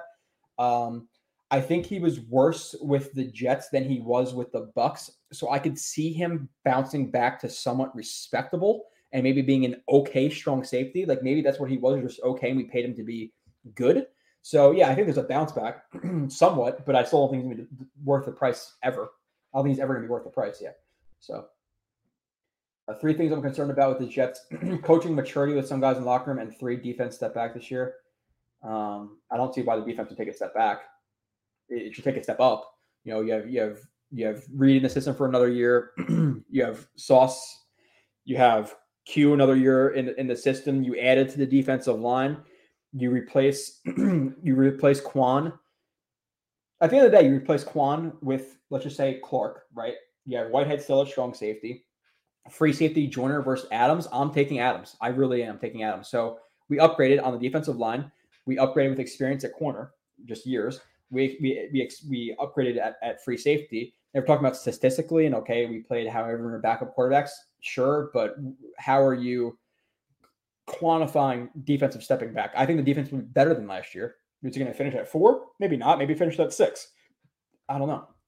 But vacation, Joe. Oh, you're you're on vacation in Alaska. Okay, okay. Um, where at? Where are you from? I, I don't. Some people I'll remember where they're from, but obviously we you know interact with quite a few people. I can't put like faces to names. Like I know Jan, I know Art, I know Uh, CD, I know some people because I see them, or like people who do the draft lists and stuff. Like I know their faces, but sometimes I forget people. So I apologize. I don't remember where you're from. I'm assuming, you know, the tri-state. But Kev says uh, Lawson re-injured Achilles last year. Did he need another surgery, or was rest enough? Uh, I don't remember. I, I there might have been a procedure involved, Kev, but Google it. Um, he he had another setback in later in the offseason. Like it was it was like July or August or something like that. Uh, let's see. I can I can look it up, right? I'm not I'm not pressed for time right now. Uh, Lawson re-injured leg. Let's see if that comes up. No, that's 2021. Somebody, somebody will find it. If you if you could find it, that'd be that'd be great. Because I, I know there was a report. I don't know exactly where from or where it was from, but yeah, he, he had a setback in the offseason last year, so it wasn't clean. Clean. Uh, Randall Cobb says he knew he when he and Aaron Rodgers walked off the field against the, the Detroit. I think the world knew that he was going to be the last game as a Packer. Huh. Interesting. Okay. Um, moving on. Solace uh, says Jets are very optimistic. Yeah, that's um, that's something that I saw today too. Was Breece Hall was already, which we can argue the fact that should he be running 22 miles per hour in general, you know, at this point. Uh, but they said he was he clocked at 22 miles per hour, and I believe his big run of the season against the Broncos was like 21.75 or something like that. So he's already running faster than he did last year um, against that. But Achilles for or not Achilles, ACLs and stuff. It's great to be able to run in a straight line. I'm more concerned about cutting. It's it's not about running in a straight line. It's about how is he going to jump cut. How is he going to stack cuts? That's that's the more serious part. So 22 sounds great, but let's see him dancing through through uh, through the uh, the offensive line and hit some holes. That's where you really want to see him. But obviously, that's that's a great report, right? Optimistic week one. Um, you're hoping that he makes sure you're hoping that Saleh makes sure he's 100 percent before he uh, he um, he goes. You know, I, would rather have him at 100 and have to wait three or four weeks for him to come on the field than I would have, to, you know, playing him playing at 80 and risking re-injury or something like that. So, Jets having 24 in cap space is interesting. They might be saving saving up for me. Let's see. Chicky, uh, Mosley, Whitehead, and Lawson, maybe Davis will all be on the roster this year, and their expiring contracts will send back multiples com- com- uh, commissary picks for 2024 draft. Um, yeah, well, you're assuming we're not going to be able to really do much in free agency next year, right? And is Mosley the thing is, and again, I sometimes I, I, really I just get tripped up with this stuff or I forget. If Mosley gets cut, though, I don't think it counts towards the compensatory picks because it has to be an expiring contract. So if you cut a guy, um, I don't think it counts. So I don't think Mosley would count because you're going to have to get rid of in uh, rid of him in terms of cutting him. Now Whitehead would count, Lawson would count, Davis would count, but I don't believe Mosley would. I could again complete transparency. I could be wrong in that, but I don't think it counts when you cut a guy. Of Chris, uh, Kev, if any of the playoff contender loses an edge early on, I could see uh, JD trade Huff. Yeah, no, I, I, don't think I don't think that's out of the out of the question. I don't now. I don't I don't necessarily recommend it because I I like Huff and he's one of the better edge rushers in terms of uh, just being productive when he's on the field. So I don't recommend getting rid of that, especially in a Super Bowl year where you're going to need to make that big play on on Patrick Mahomes in the conference championship. So you know, we saw we just we we saw Huff, you know, be, at least play a big factor in winning that Buffalo game, right? Like you, you still want him. You still want him. I can see it happening now. I can see it. 2020 was a bubble, yeah. Speed Doctor. Um, when going for Super Bowl teams like Bucs and Rams got get an overload of talent, they never say we're good if they can add a guy like D Hop. Big mistake of the Jets. Yeah, no, like I, I, I agree with you. Um, at a certain point, if you have the if you have the cap flexibility uh, enough so where you're not going to hurt yourself in years down the road, like you don't want to sell out all for 2023 and really blow up your team in, in 2024, 2025, you're absolutely dreadful. So there is a balance at a certain point. But with $24 million, with some cap space being able to be opened up with again, Ashtyn Davis, Bryce Hall, even the Q um, extension could push money into the into future years instead of this year I don't want to go half in. Like, and, and I get it's a good roster, and you know people are going to say, "Oh, well, you know the Jets are better than we than we ever were. We should be happy." Sure, we should be really happy with this roster compared to those other rosters because we sucked ass. And this year we're very very good. We're a top five, top six team. But with a 39 year old quarterback trying to win the Super Bowl, go all in, Go all in. Evans, what are the other guys? What, what did one of you guys say? $14 million for, for one year. Hopkins is going to cost you what? If the Jets get him 14, 15, 16 for one year, you know, Byard, what's going to cost you? Was it $14 million, 13, 15, whatever it is this year? If you can't get a receiver, you add a Kevin Byard to the secondary, like holy shit, you're talking about probably, probably the best secondary in the NFL. If you add Byard, right? Like I, I we can talk about some other teams there, but the Jets have the best corner, probably trio in the league. That's I'm not just I'm not. Somebody said I'm negative last week, but I guess now I'm being too positive. Best trio in the league. You add one of the better safeties in the league to that with at, at least a decent, uh, strong safety in in Whitehead slash Clark. Okay, after AR uh, Aaron Rodgers' end of the season McAfee interview, when he mentioned his relationship with Zach uh, Wilson, Rodgers and his circle knew hoped he would join the Jets. I don't know. I'm not really. Um, I'm not really following that so so much. Is that is that a report like that he was hoping for like right off the jump? I don't know. Um, one thing I can't stand about NY is people stalking Aaron Rodgers with cameras going to Taylor Swift. Yeah, it's gonna happen though, Eagle. Like you're you're listen, at the end of the day, how many people saw that article or clicked on that article? That, that that's their job. So they did their job. Um, what I can tell you what I hate about New York, New Jersey is uh, my biggest pet peeve, and it drives me bananas. And especially after driving in Europe, if you, if any one of you, 67 or one of the couple thousand people or whoever who watch the show after, if you are one of the people who drive 50 miles per hour in the passing lane and you're not passing a car, I hate you. I hate you you're just so unaware. Just just if you're not passing a car in Italy and you're in the left hand lane, you are getting destroyed by their cars, beeping at you, honking at you, yelling out the window. In Italy, even if they're going 100 miles per hour past cars, if they can move over to the right side for a second to not be in that left lane because they're not passing, they do it. If we can all just learn that, the streets would be so much better. But people in New Jersey and New York suck at driving and just, oh, left lane, I'm happy here. Like, driving 45 and a 50 in the, in the fast in, in the fast lane. There's just two cars boxing in, and I just I, I was so tempted to just whip it into the shoulder. I, I hate that. That's my biggest pet peeve. So if you guys do that, you suck. Sorry. Jets were also in on Jordan Addison and Zay Flowers, but Joe Tippmann was a, was a good pick. Um, yeah, and that's another thing that we kind of you can take away from the. Uh, which, by the way, I I think it's almost a, a complete lock that that uh that the Hard Knocks is going to be the Jets because they haven't announced it yet. The Jets have their finale of the of the show. I don't know if it's this week, I don't know if it's next week, but they're running through these shows pretty quickly. Last year was like maybe five or was it was it maybe more than this year? I don't know. Um, but I believe it was like five or six episodes, and they were a little bit more spread out, or maybe potentially. This year it feels like shorter or, or less episodes, and it's coming out a little bit quicker. So I think they're trying to get this out before Hard Knocks says, "Hey, we're going to the Jets," and maybe they have an agreement like, "Hey, listen, at the end of the day, yeah, we'll do Hard Knocks," or they can't even deny it, but yeah, we'll do Hard Knocks um, but let us at least put out our product so people are excited about it. Um, but I think Hard Knocks is a lock. I, I really, I, I, think that's going to be happening. But you saw uh, the the scene where you know Joe Douglas is asking their scouts about about Tippmann, um, and all everybody had him over JMS. It seemed like that was a universal thing in the Jets in the Jets room that they liked him over JMS, and that might be a scheme fit thing. You know, running more um, with Tippmann over over JMS. We also heard guys like like uh, Flowers and Addison um, and uh, all of those guys had Tippmann over him. So they really liked Tippmann. And, and was a good pick. I, I like that pick overall. I'm actually going to be doing his review, I believe, I believe tomorrow.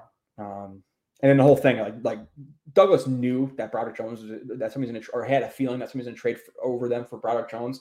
And again, it seemed like they didn't have him as high as some people thought they did, which some people could have guessed because Broderick Jones wasn't that good of a prospect. Uh, like, like, like, let's be real here. None of the prospects this year were great prospects in terms of the offensive line. Skoronski Paris Johnson, Broderick Jones, Darnell Wright, all those guys would have been the five, six, seven, eight in the year that Becton came out. All the guys in Becton's class were, were better than these guys, um, whether that be Wirfs, Wills, Becton, or or Thomas. Now, maybe I'd argue Thomas over some people at that time when Thomas came out. Um, I didn't love him just based, based on the lack of athleticism. He obviously turned out pretty well. You're going to miss sometimes. I uh, can't wait to watch Garrett Wilson year two.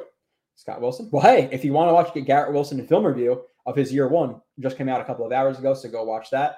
Um, uh, see why you should be so excited about year two, or not so excited about year two. There are some players who I thought I was I was higher on than I was, or lower on than I should have been, or whatever. That watching them again and, and breaking down really changed my mind. Uh, Garrett Wilson, I was still thrilled watching him. So Also, them considering Mayer over Jones at 15 was interesting. Yeah, like I don't, I don't want to start to process what that would have been like. You have Mayer.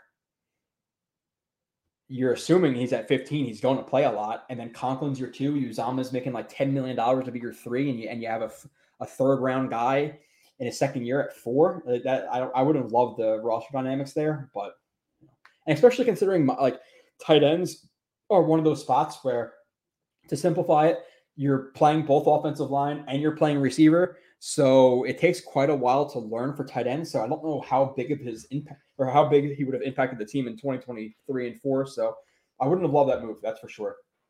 Jets had Tippmann ranked ahead of wide Zay and Addison. Yeah. Yep. Um, did playing in the dome help Conklin with turnovers, missed receptions? No, no, that doesn't that doesn't that doesn't affect anything. Now you're gonna say like weather was inclement when he had those drops and stuff, but it was it was the first couple of weeks and, and it was raining, you know, the week one. I forget how many drops he had. So I guess you're gonna say, yeah, the rain might have hurt him, hurt him, and but I don't, I don't think it's like I, I, if you're trying to make that connection of oh well he's playing outside now more, so he's gonna he's gonna have more drops and stuff. I, I think that's a little bit of a reach. Maybe it's a slight part of it, but uh, not enough to, to, to say that's the exact reason. Um, Jacob Finnegan, you could argue Hopkins' elite play last year has something to do with steroids. His his his play style drops off hard. Um, I disagree with that. His his play style is he's a big guy who boxes guys out, and he doesn't need he doesn't rely on speed. He's never relied on speed. He's never relied on athleticism. He relied I'm bigger than you. I'm stronger than you. I'm to catch this ball over you.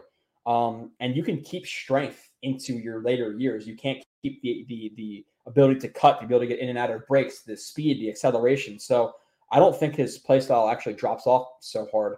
Um, now, you could say that his elite play last year had something to do with steroids, but he got suspended for it and then came back, so he's not doing them. It's not like you take steroids and like four months later, it's still it's still in your system. Really, like it's uh, yeah, it's.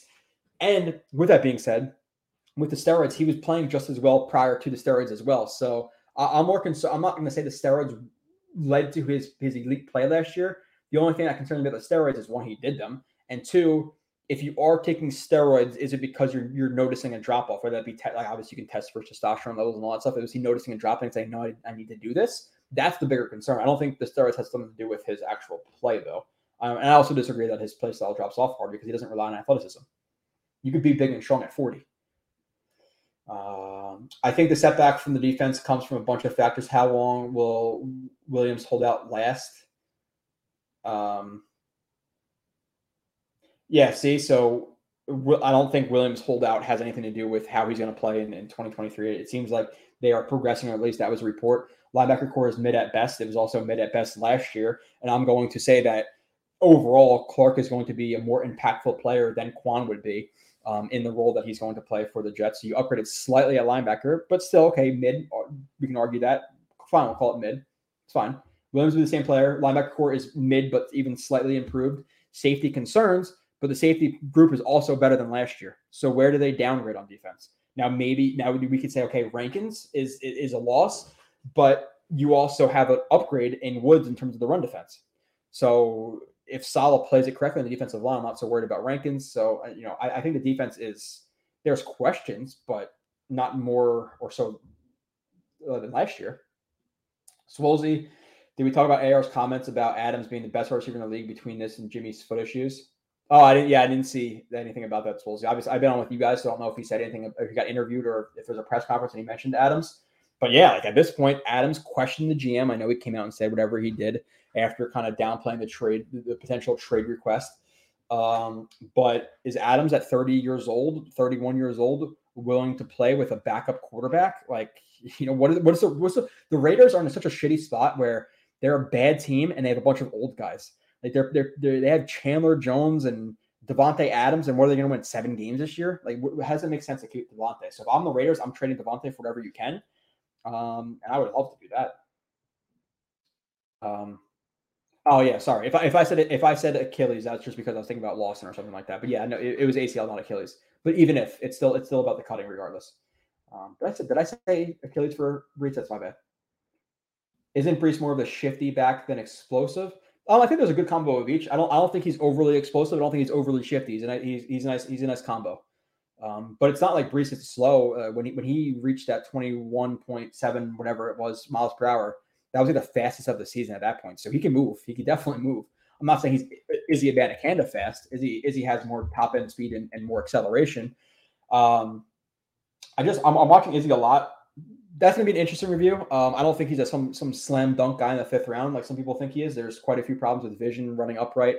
Uh, he goes down by arm tackles and shoestring tackles all the time. So he's a guy who's going to frustrate you where he's going to get one yard, one yard, one yard. He's not very creative in the backfield in terms of like avoiding tackles and things like that. He'll just run into guys but then he'll he'll break one for 70. So he's going to be frustrating, but um, also exciting at the same time. Like he's not consistent back at all though. So uh, let's see. Mm-hmm. Uh, we have an insane. Oh, this is from oh Rusty. The return. The return didn't. So it was Rusty, and then it was the return of Rusty. But then you were gone again for a while, right? So it should be the return of the return of the uh, Rusty Spooner. So we have an insane uh, four and D, uh, DN rotation with Clemons, Huff, JJ, McDonald, and Lawson. That's five, my guy. then D tackle uh, with Q, JFM, Jefferson, and Woods. Uh, but really, it's it's it's you kind of got to put JFM. I, my voice my voice is gone. I'm doing a lot of podcasting, and now I've been talking for quite a while. So I apologize if I can hear me clear my throat a little bit. Um, Clemons, is both a DN and a D tackle, and and JFM is going to play more DN than than D tackle. But I think are you forgetting something at end? Clemons, Clemons, Huff, JJ, McDonald, and Lost. No. Uh, no, I, I yeah, I, the, the, the only D tackle you're forgetting about is uh, Solomon Thomas. Would they cut him at this point? I don't, you know, I don't know. To me, it's not worth carrying. I don't know what he provides to you. Minus, he's like a good guy, but good guy doesn't get you a roster spot. Um, then our secondary is insane also with fast alert linebackers, very good. De- it's, it's a very good defense. It is. I, I, think it's a very, very good defense that could be elite with a true free safety. Uh, Davante Adams speculation. What would you give up for him if he wants out of Vegas? It's always hard to like formulate an opinion like that on the spot. Um, but right now, a second round pick. Like, I, what's the contract though? That's that's that's kind of my my question. So I, I know it's quite a bit in terms of what he's owed. but my general, like in a vacuum, thought a second round pick. I know he's older, but and next year we wouldn't have a first or a second. But if you're going for it all, go for it all. And and and if you have Davante Adams and Garrett Wilson, you have the best receiver duo in the league. You have the best receiver duo in the league, right? Who's better? There's nobody better. There's nobody better. And I and I get you. You're gonna argue. I guess you can argue. Um, you can argue. Huh? No, you, you can argue the um, Dolphins, right? The Dolphins are up there, and then people will say the Bengals. T. Higgins is a very good receiver too, and I would say a lower end one, but I don't think he's Adams. He's not Garrett Wilson. He's not Jalen Waddle. So I think you'd be in contention with the Dolphins for the best receiver duo in the league. And I think that Garrett Wilson's a legitimate top 10 receiver. He'll be the top 10 receiver this year. Adams is still, you know, what, one, two, three, maybe four, maybe even five. And Hill is up there as well. So like Hill, Hill and Adams are on the same kind of plane. But I think I'm taking Garrett or I'm taking Garrett Wilson over um, Jalen Waddle, and then past that, I don't. You know, I, we could think about we could talk about the, the, the Dolphins three, four, five, but I'm taking Lazard and what we have as as backups as well. Lazard, Hardman, and Cobb as your three, four, five with Adams and Wilson. Jeez, dude. And on top of that, I, I think a good receiving tight end in Conklin, a, a stud running back in, in Hall, um, an okay offensive line, you're talking about an absolutely stacked offense. That'd be ridiculous. Uh, I really believe Ruckert will be the diamond in the rough this year uh, from Eagle. I think he could do so much in the run and passing game if he works and earns it. I don't see him as a 10 receiver. I see him as all around 10. Yeah, I, I like I liked Ruckert. I liked his tape. Um, obviously he was raw at at uh at Ohio State because they didn't really use their their tight ends a lot in the passing game. Um, so he has way to go in terms of development, but he was solid towards the end of last year, and I'd like to be in college. Like people, because one tight ends take a long time to adjust in the NFL anyway, and people are so damn impatient that oh well he didn't play a lot in year one, he must suck. So now everybody just doesn't even consider Jeremy Ruckert an option at tight end. He's gonna come out and I think he's gonna do some some stuff for us this year.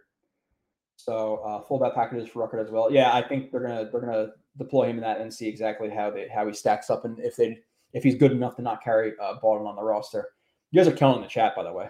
Um, I'm not even caught to the chat, and you know, it's like been like 60, 70 now, 80 people in here. So I really appreciate everybody in here for for helping me uh, with some of these topics. I, I, I like just talking to you guys too. What's up, Joe and, fellow uh, Gang Green fan? We finally got that mindset. Let's go, Jets. Appreciate you being here, Rusty. Swolzy says, I mentioned this on Twitter earlier. Am I the only one that finds it interesting that more teams were interested in OBJ? than it seems like they were in on D-Hop. well, obviously the, the interest is kind of it's it's OBJ had a while to kind of cook. Um, he he take visits and all that stuff. So I, I, would say that more teams are going to be willing to pay Hopkins uh, what OBJ got, or even a little bit more. Uh, OBJ is a little bit more public because we saw him one talking to the Jets, so obviously automatically to us it's going to seem like more. Um, he was taking, you know, he was going to the owners' meetings and taking visits and stuff like that. So was out there a little bit more. Hopkins, I'm sure he'll kick up. Uh, a buddy of mine used to throw pennies at car that drove still in the fast lane. Yeah, I, I, I would avoid that, but I, I, don't agree. I don't disagree with the sentiment. It should it drives me wild.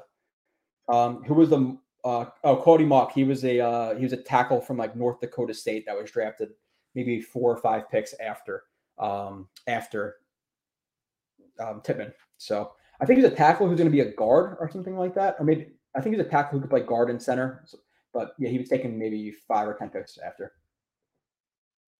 Um, Sauce in year two might be the greatest cornerback of all time. Dude was beyond spectacular as a rookie. if he's better than last year, he, uh, uh, it's going to be a nice uh, once in a 30, 50 year.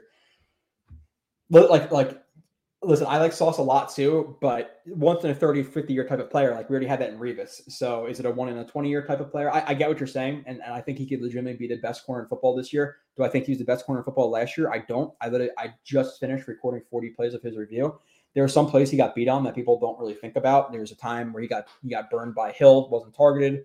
Um, there's a time he got beat by Diontae Johnson, ball wasn't caught. There's a time he got, got beat by Pickens. There's a penalty, so it didn't count. Like he was very good his rookie year. I think people are a little bit early to say, okay, he's he's he's the number one corner in the league, like three, four, five, six weeks in. Um, and he got better towards the end of the year. So I think he's definitely in that top five of corners for sure. Um, and I think he could be number one but we had a once in a 30, 50 year type of player in Revis 10 years ago. So is it truly 30 or 50 years? I get what you're saying. I'm being, you know, whatever. Anybody want to answer me? Oh, yeah, I just did a couple minutes later. So hopefully you're still listening. Joe, what is your Stanley final, uh, your Stanley Cup and NBA final prediction? Florida Panthers versus Golden Knights. And yeah, no, I know, yeah, I know who they are. Uh, the one thing um, I, I think I think the Nuggets are going to take it. i I'm okay either way um, with whoever wins. Actually, no, I'm rooting for the Nuggets. So my problem with the Heat versus Nuggets is I like Jimmy Butler. I like the Heat as a team. They they're they're gritty. They don't have a lot of studs, but they work really well together. So I like that. But I also know that people who are rooting for the Heat also most likely root for the Dolphins. And fuck that. I cannot have those people the people being happy. So give me the Nuggets. That's how I think. Florida Panthers versus Knights. Same thing. Florida has two teams in the in the championship right now fuck Dolphins fans, Knights. So I'm I'm all West Coast for for the uh, Stanley Cup and the NBA finals. Um, okay. uh, if, if, oh sorry, Solzy. Uh, PEDs are often used more for recovery. I wonder if that's what's impacting teams' interest. Maybe they think he's to fall off post PEDs. You see this uh, fall off in fighters all the time. Uh, yeah, it's that's something for them to look. That they're much more knowledgeable in that than I am. Obviously, that's something that they look into. But and there is concern there. I'm not saying it's a lock that he's going to be an absolute superstar with the Jets like he was a couple of years years ago, but do I still think he could be like the best number two in the league? Yeah, I'm taking that. If the Jets somehow get uh, somehow manage getting Adam, I'm going to dogging everyone with them on Madden. It's fun, right? Yeah, I, I Madden. So I I play Madden, but admittedly, the game is terrible, like absolutely terrible. We have you have games where it literally looks like you're in the world. And you have VR, you have all this stuff. And Madden is still so fucking lazy that they can't even put the names on the back of the jerseys when they're standing on the sideline. So you see players standing on the sideline, and it looks like a guy who's a, a 110 pound white guy with no with with a number on his back and no name. It's like really, like really, that's that's the quality of game we're playing here. So I I I, I got it this year. I played for like maybe a month. What what me and my friends typically do is we uh, there's like four or five of us, and uh, we all pick a team and you do like a fantasy draft and you and you play the seasons. And You got to play a game a week or whatever it is. And uh, it, it, fell off after like a month this year. This game is just terrible, man. So I, I might be done with, with Madden forever unless they change. I think they're changing providers, all right. Like Madden 24 or 23 or 24, whatever it's going to be, has like its last shot to produce. and then somebody else will hopefully take it over because it's it's legitimately one of the worst games out there. I just love football. Uh, do you think the Ruckert and Koonce is the future tight end? I, I think Ruckert's a part of it. Um, I, I, think obviously you draft Koonce with the hope that he could be that because of his physical upside. Would I bet on it? No. You know, he, listen. At the end of the day, he's, he's a seventh round. He's a seventh round tight end who's super raw. He has good athleticism, but you watch him play, he does not match up to that athleticism when he plays. Um, he's seventh round pick for a reason, right? Like people make these reviews and put up these highlight films of him like he should have been a first round pick, and he's a seventh round pick. He, there's some stuff he's going to be weak at, right? We'll break that down. I will break that down for you. Um, but no, I'm, I'm not going to bet on Koonce being the future of the tight end. room. Ruckert, I think, is a part of it. Ruckert's a part of it. Koonce is coin, probably less than a coin flip, realistically, right? If, if we're being realistic. Brown Smith, uh, Garrett Waddle, no green glasses are the truth. Yeah, I'm, I'm I'm with you. I'm with you. Waddle has the breakaway speed that Garrett does not have, but Garrett's the overall better player. I'm, I'm completely with that. Chris Sims isn't exactly a Jets fan favorite, but he did have Ruckert as his tight end one last year. Sauce also got burned by Claypool in the Bears game as well. Yeah, no, like listen, Sauce was very good, but he got beat by Claypool, he got beat by Pickens, he got beat by Hill, and the play that Hill burned him deep, I actually I misremembered. He did get the ball targeted, but the ball was severely underthrown by Thompson, Skylar Thompson, and then Sauce got the, the, the PI on that play. But he was he was Sauce. I mean, uh, Hill was a good two three yards ahead of him with room. So if that ball was led, it was probably I think like 80 yard touchdown on that play. Um, even the play, there's some plays that we think about, and I literally just worked them down since it's on the top of my head, where we remember very fondly. But in all reality, they, the process wasn't good how he got there. The the pick against the Dolphins, he, he actually didn't play that so well. It, the athleticism took over, and he got the pick. But if that ball was on time and JFM didn't pick that or didn't, didn't hit the receiver's arm or the, the quarterback's arm, that's a completion on on Sauce. the play um, where Lazard was running across the field and Sauce had the deflection, He's actually very far off there, and he's lucky the ball was behind and late from Rodgers, which it was after he hurt his thumb. PD. So we remember those plays well. The process wasn't good. The result was good. I love Sauce. I do. I think he's a top five corner in the NFL. But do I think he's the best corner in the NFL right now? I I I, I think he has slight improvement to go. Listen, I love him. I know people are like, "Oh my God, you're so negative," but it's just I'm just being honest, and it's all out there. Um, so, oh, actually, I'm just gonna uh, Google Drive. I, I forgot to I forgot to upload that that show that I just that I just did that I should have uploaded. Um, so let's go to the next question while I kind of do that. Um, will you be bummed if JMS turns out better than Tippmann, both being in NY?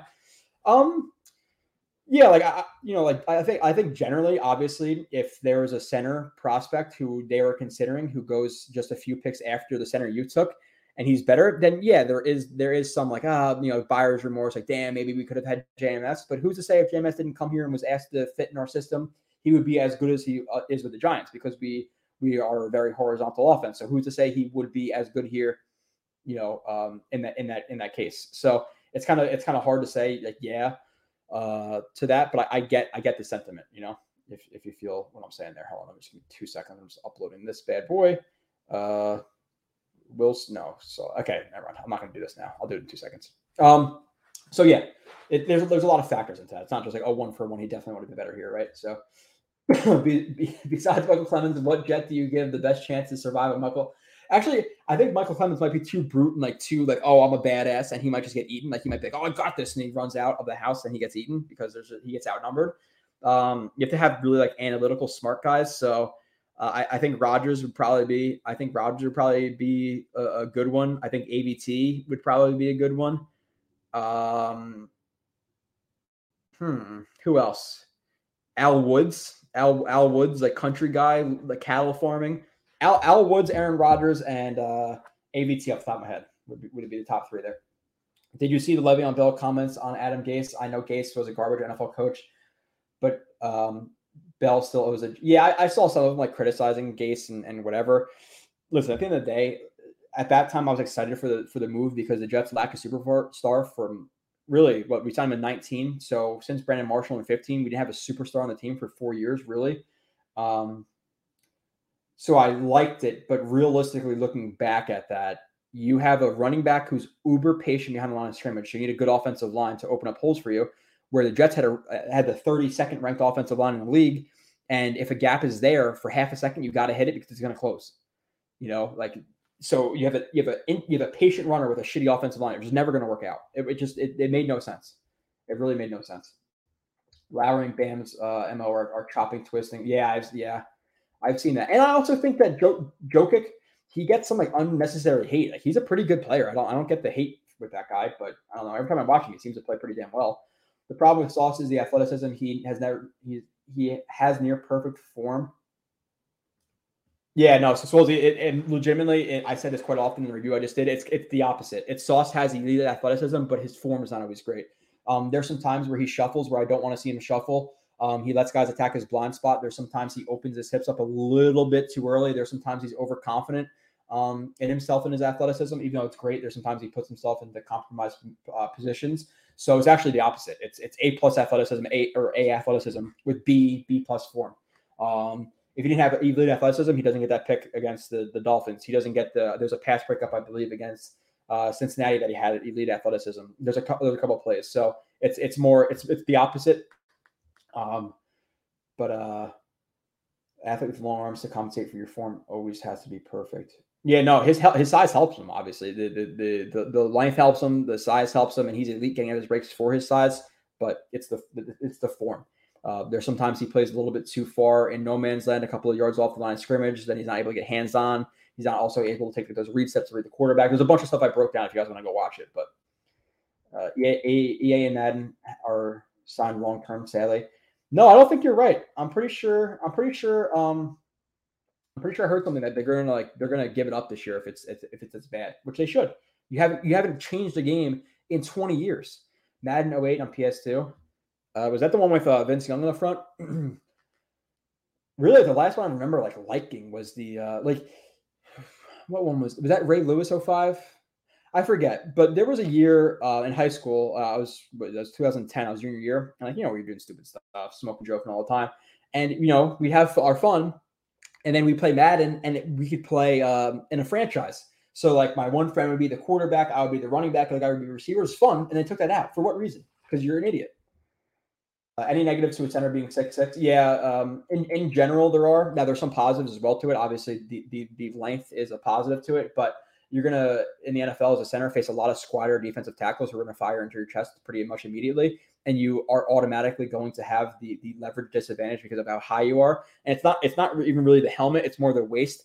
You you want your waist level to be below the guy's um, waist who you're blocking or you're taking on um, because that's where your center of gravity is from. You know, uh, it's it's all about the hips, and you'll and you'll because if you see a guy just bend from the waist and get lower, that doesn't doesn't mean it's good leverage. There's good and bad leverage. Um, so yeah, there's a negative in terms of just his natural leverage, but it would be more of a concern for me with Tippmann if he wasn't a guy who who was flexible with his lower half, who played low, who who typically plays with the deep end. It would be more of a concern, but he typically plays low in general. So there's going to be times where yeah, there's going to be a guy who gets under his pads he and he struggles to anchor down because they're below him. Again, it's all about the hips, um, and he gets driven back into the quarterback. But there's also many times where he, you know, passes off a stunt really well and and and reaches a guy uh, or reaches a guy well because of the length. So there's there's positives and negatives. But yeah, in general, you don't want to be that tall as a center.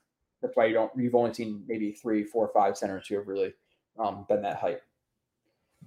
One thing frustrating about Madden is how lazy they are with face scanning. Yeah, dude. Like you, you have guys who are studs who look like but they have the same five faces. That again, the numbers on the sideline thing is just it's just appalling to me. And there's always been a glitch in Madden, and I don't want to get into Madden thing, but you guys are bringing it up. Every single year in Madden, the computer calls a timeout at 101. Like you can bank on it. They're gonna call a, a, a timeout at 101. The, you'll, you'll, you'll there'd be plays where you get tackled and then the ball gets fumbled and there's 45 guys around the ball and they're all run, they're all running into it and just runs out of bounds. Like it's just it's it's really really shitty product, really really shitty product. Damn, yeah, dude. Like, uh, generally, I started this at 235. I I finished a review at 232. Um, Swolesy, so it's it's out there, or it'll be out there probably tomorrow, the next day. But again, Rodgers is out there, Wilson's out there, McDonald's out there. Um, you're going to be getting 25 more reviews by the end of the offseason um, and hopefully 26 because we bring in a stud. Um, just win Jets. First time seeing here, I believe. Uh, we need insurance for Garrett Wilson. Every elite team has two. Um, well, nah, no, right? Like, how many yards did Gabe Davis have last year? I'm not saying they're elite, but you get you get what I'm saying. The Eagles, yeah, they're they're up there. The Niners, um, Aiyuk is very good. and I, he's better than anything they have. The Jets have at number two, but he was he a 1K guy? He might have been. Just again, I'm just kind of throwing some my thoughts out there. Um, Bengals, yes. Chiefs, no. But again, you have Mahomes, you have Andy Reid, so you only need you only need Kelce. And for a while, obviously that that Kelce and and and Hill. So I get it. I'm not gonna say definitely. I'm not saying like elite two. Like even even if Corey Davis was just healthy, I would be happy with it. But that that kind of almost aids your point, Justin Jets, because Davis, when healthy, was like a, th- a thousand ish yard guy with the Titans. I get he never got it, but the one year he had like 994 yards or something like that. So yeah, you need two guys. You need, you need two good, good guys for sure. and I think the Jets have a good one. I think they have a good three. I think they have another good three or a solid three. I think they have a good four. I think they have a good five. But I don't think they have a good two. The good depth, but I, I would like to see more at the top as well. Ideally, now are we nitpicking? Sure, I don't know. By the way, how did Bell get away with smoking weed before every game of the Steelers? um, so typically with this, Kevin, I don't know if this has changed in recent years, but based on my knowledge of how they test is, you have a testing window. So for people who fail or idiots, again, this is t- talking about based on my knowledge and past years of this. You have a testing window. So if the testing window was somewhere from like March to May or March to June, so you could smoke or, or you know edibles or whatever. You could smoke from June, July, August, September, November, December, as long as you stop cl- early enough to get clean, which obviously it sticks to your fat cells, so it's going to be uh, lesser time for elite athletes than you and I. Um, but then once you fail the first time, then you get tested randomly. I believe a lot more, so it's harder to do that. So as long as you don't fail the first time, just don't be an idiot and just don't smoke for those like five or six months. For those other five or six months, you can. So I'm assuming at that time he wasn't he wasn't tested positive uh, ever, so he was smoking before games. Um, but you also heard um, what's his name? Um, I saw the comment of Derek Wolfe on Joe Rogan. He said he he would microdose uh, mushroom. I don't know if it was microdose. He would do mushrooms before games. So you could do that stuff, and I, mushrooms, you know, it lasts for only, I believe, a couple of days in your system, so it's a little bit different. But yeah, no, people people like to get high and play sports. We need uh, insurance for. Oh, yeah, okay, sorry. Uh, in your mind, Joe, does Zach have any chance to realize his talent? No. Now, I, I'm, I'm never going to say absolutely not. There's no chance because there's always a chance. There's always that one percent chance, but uh, yeah, it's about a one percent chance right now. So I'm going to say no. Uh, uh, Terrell Owens, I don't know, 2005. You said 2005 twice, two guys. I think I think 08 was Vince Young. okay, let's see. Is there, if there's any other questions, throw them out there. If I have any other, uh, I think I have a couple of topics I could, I could hit really quickly, but it's been about two hours, so it's a good stream by myself. not much to talk about, but you guys have been killing it. In my in my opinion, wrestling background makes excellent center skill. That's why I'm thinking JSN is, is center one. Um, yeah, no, I, I agree with that. Just because like naturally you're gonna you're gonna know how to use the guy's leverage against them. You're gonna know how to. A, a really big thing about wrestling is knowing how to how to recover from shitty positions, having that core strength, and and knowing how to use guys' momentum against them. Like you don't have to go force, force, force. Like you need you need to know how to deflect force. You know, push first, lift, or or, or um, you know, pull or, or like, there's a lot of just deflecting force. And there's t- there's four different types of force you typically talk about football. You got push, you got pull, you got lift, um, and you got and you got torque. Um, you got to know how to use those those different types of way to deflect the opposing defenders or uh, the opposing player's force. I don't believe is is weed is uh, I don't believe weed is tested during the year like PEDs. Yeah, yeah. I'm not sure about the PED testing, but I'm pretty sure for the weed stuff, it was it's, it's just like a three or four month window. So as long as you don't fail in those months and you don't get on that list where they have to test you more often, then you know, whatever. He looked up to Ricky. Okay, let's see if I have anything else. If you guys want to drop anything else in there. Um, I was going to bring up overrated and underrated signings and things like that just to have something to talk about. We've already hit two hours, so I don't want to eat up that topic. Um, just because I was watching some draft picks, I'm like, is he a little bit overrated? Is this signing a little bit overrated? Is this guy underrated? Is this is this draft pick underrated? Um, so I guess I guess I'll talk about that later on um, with Kyle. It looks like the, the, the the stream is about done at this point. Two hours. I appreciate you guys um, for sticking around. Uh, again, this will start to be uploaded to podcast form. So if you do prefer to listen or you don't have time a week, whatever, to uh, to watch the whole thing, uh, Blewett's Blitz on any podcast app. I really appreciate a review, um, a rating because had, there probably hasn't been one there in two years because I haven't done a podcast in two years. Um, so I really appreciate that. A uh, ton of reviews coming again. Uh, three are already out. You have 25 more coming. These reviews are all an hour to two, two and a half hours. I know that's a lot for people, but even if you just put it on for 45 minutes, you get the the, the gist of it, and you see what I'm talking about with these guys. Let's say overrated, underrated, technique wise, sauce, all this stuff. Um, I, I, I it. So I appreciate you guys a lot. I will see you soon. Um, and uh, go Jets. Adios. Nice.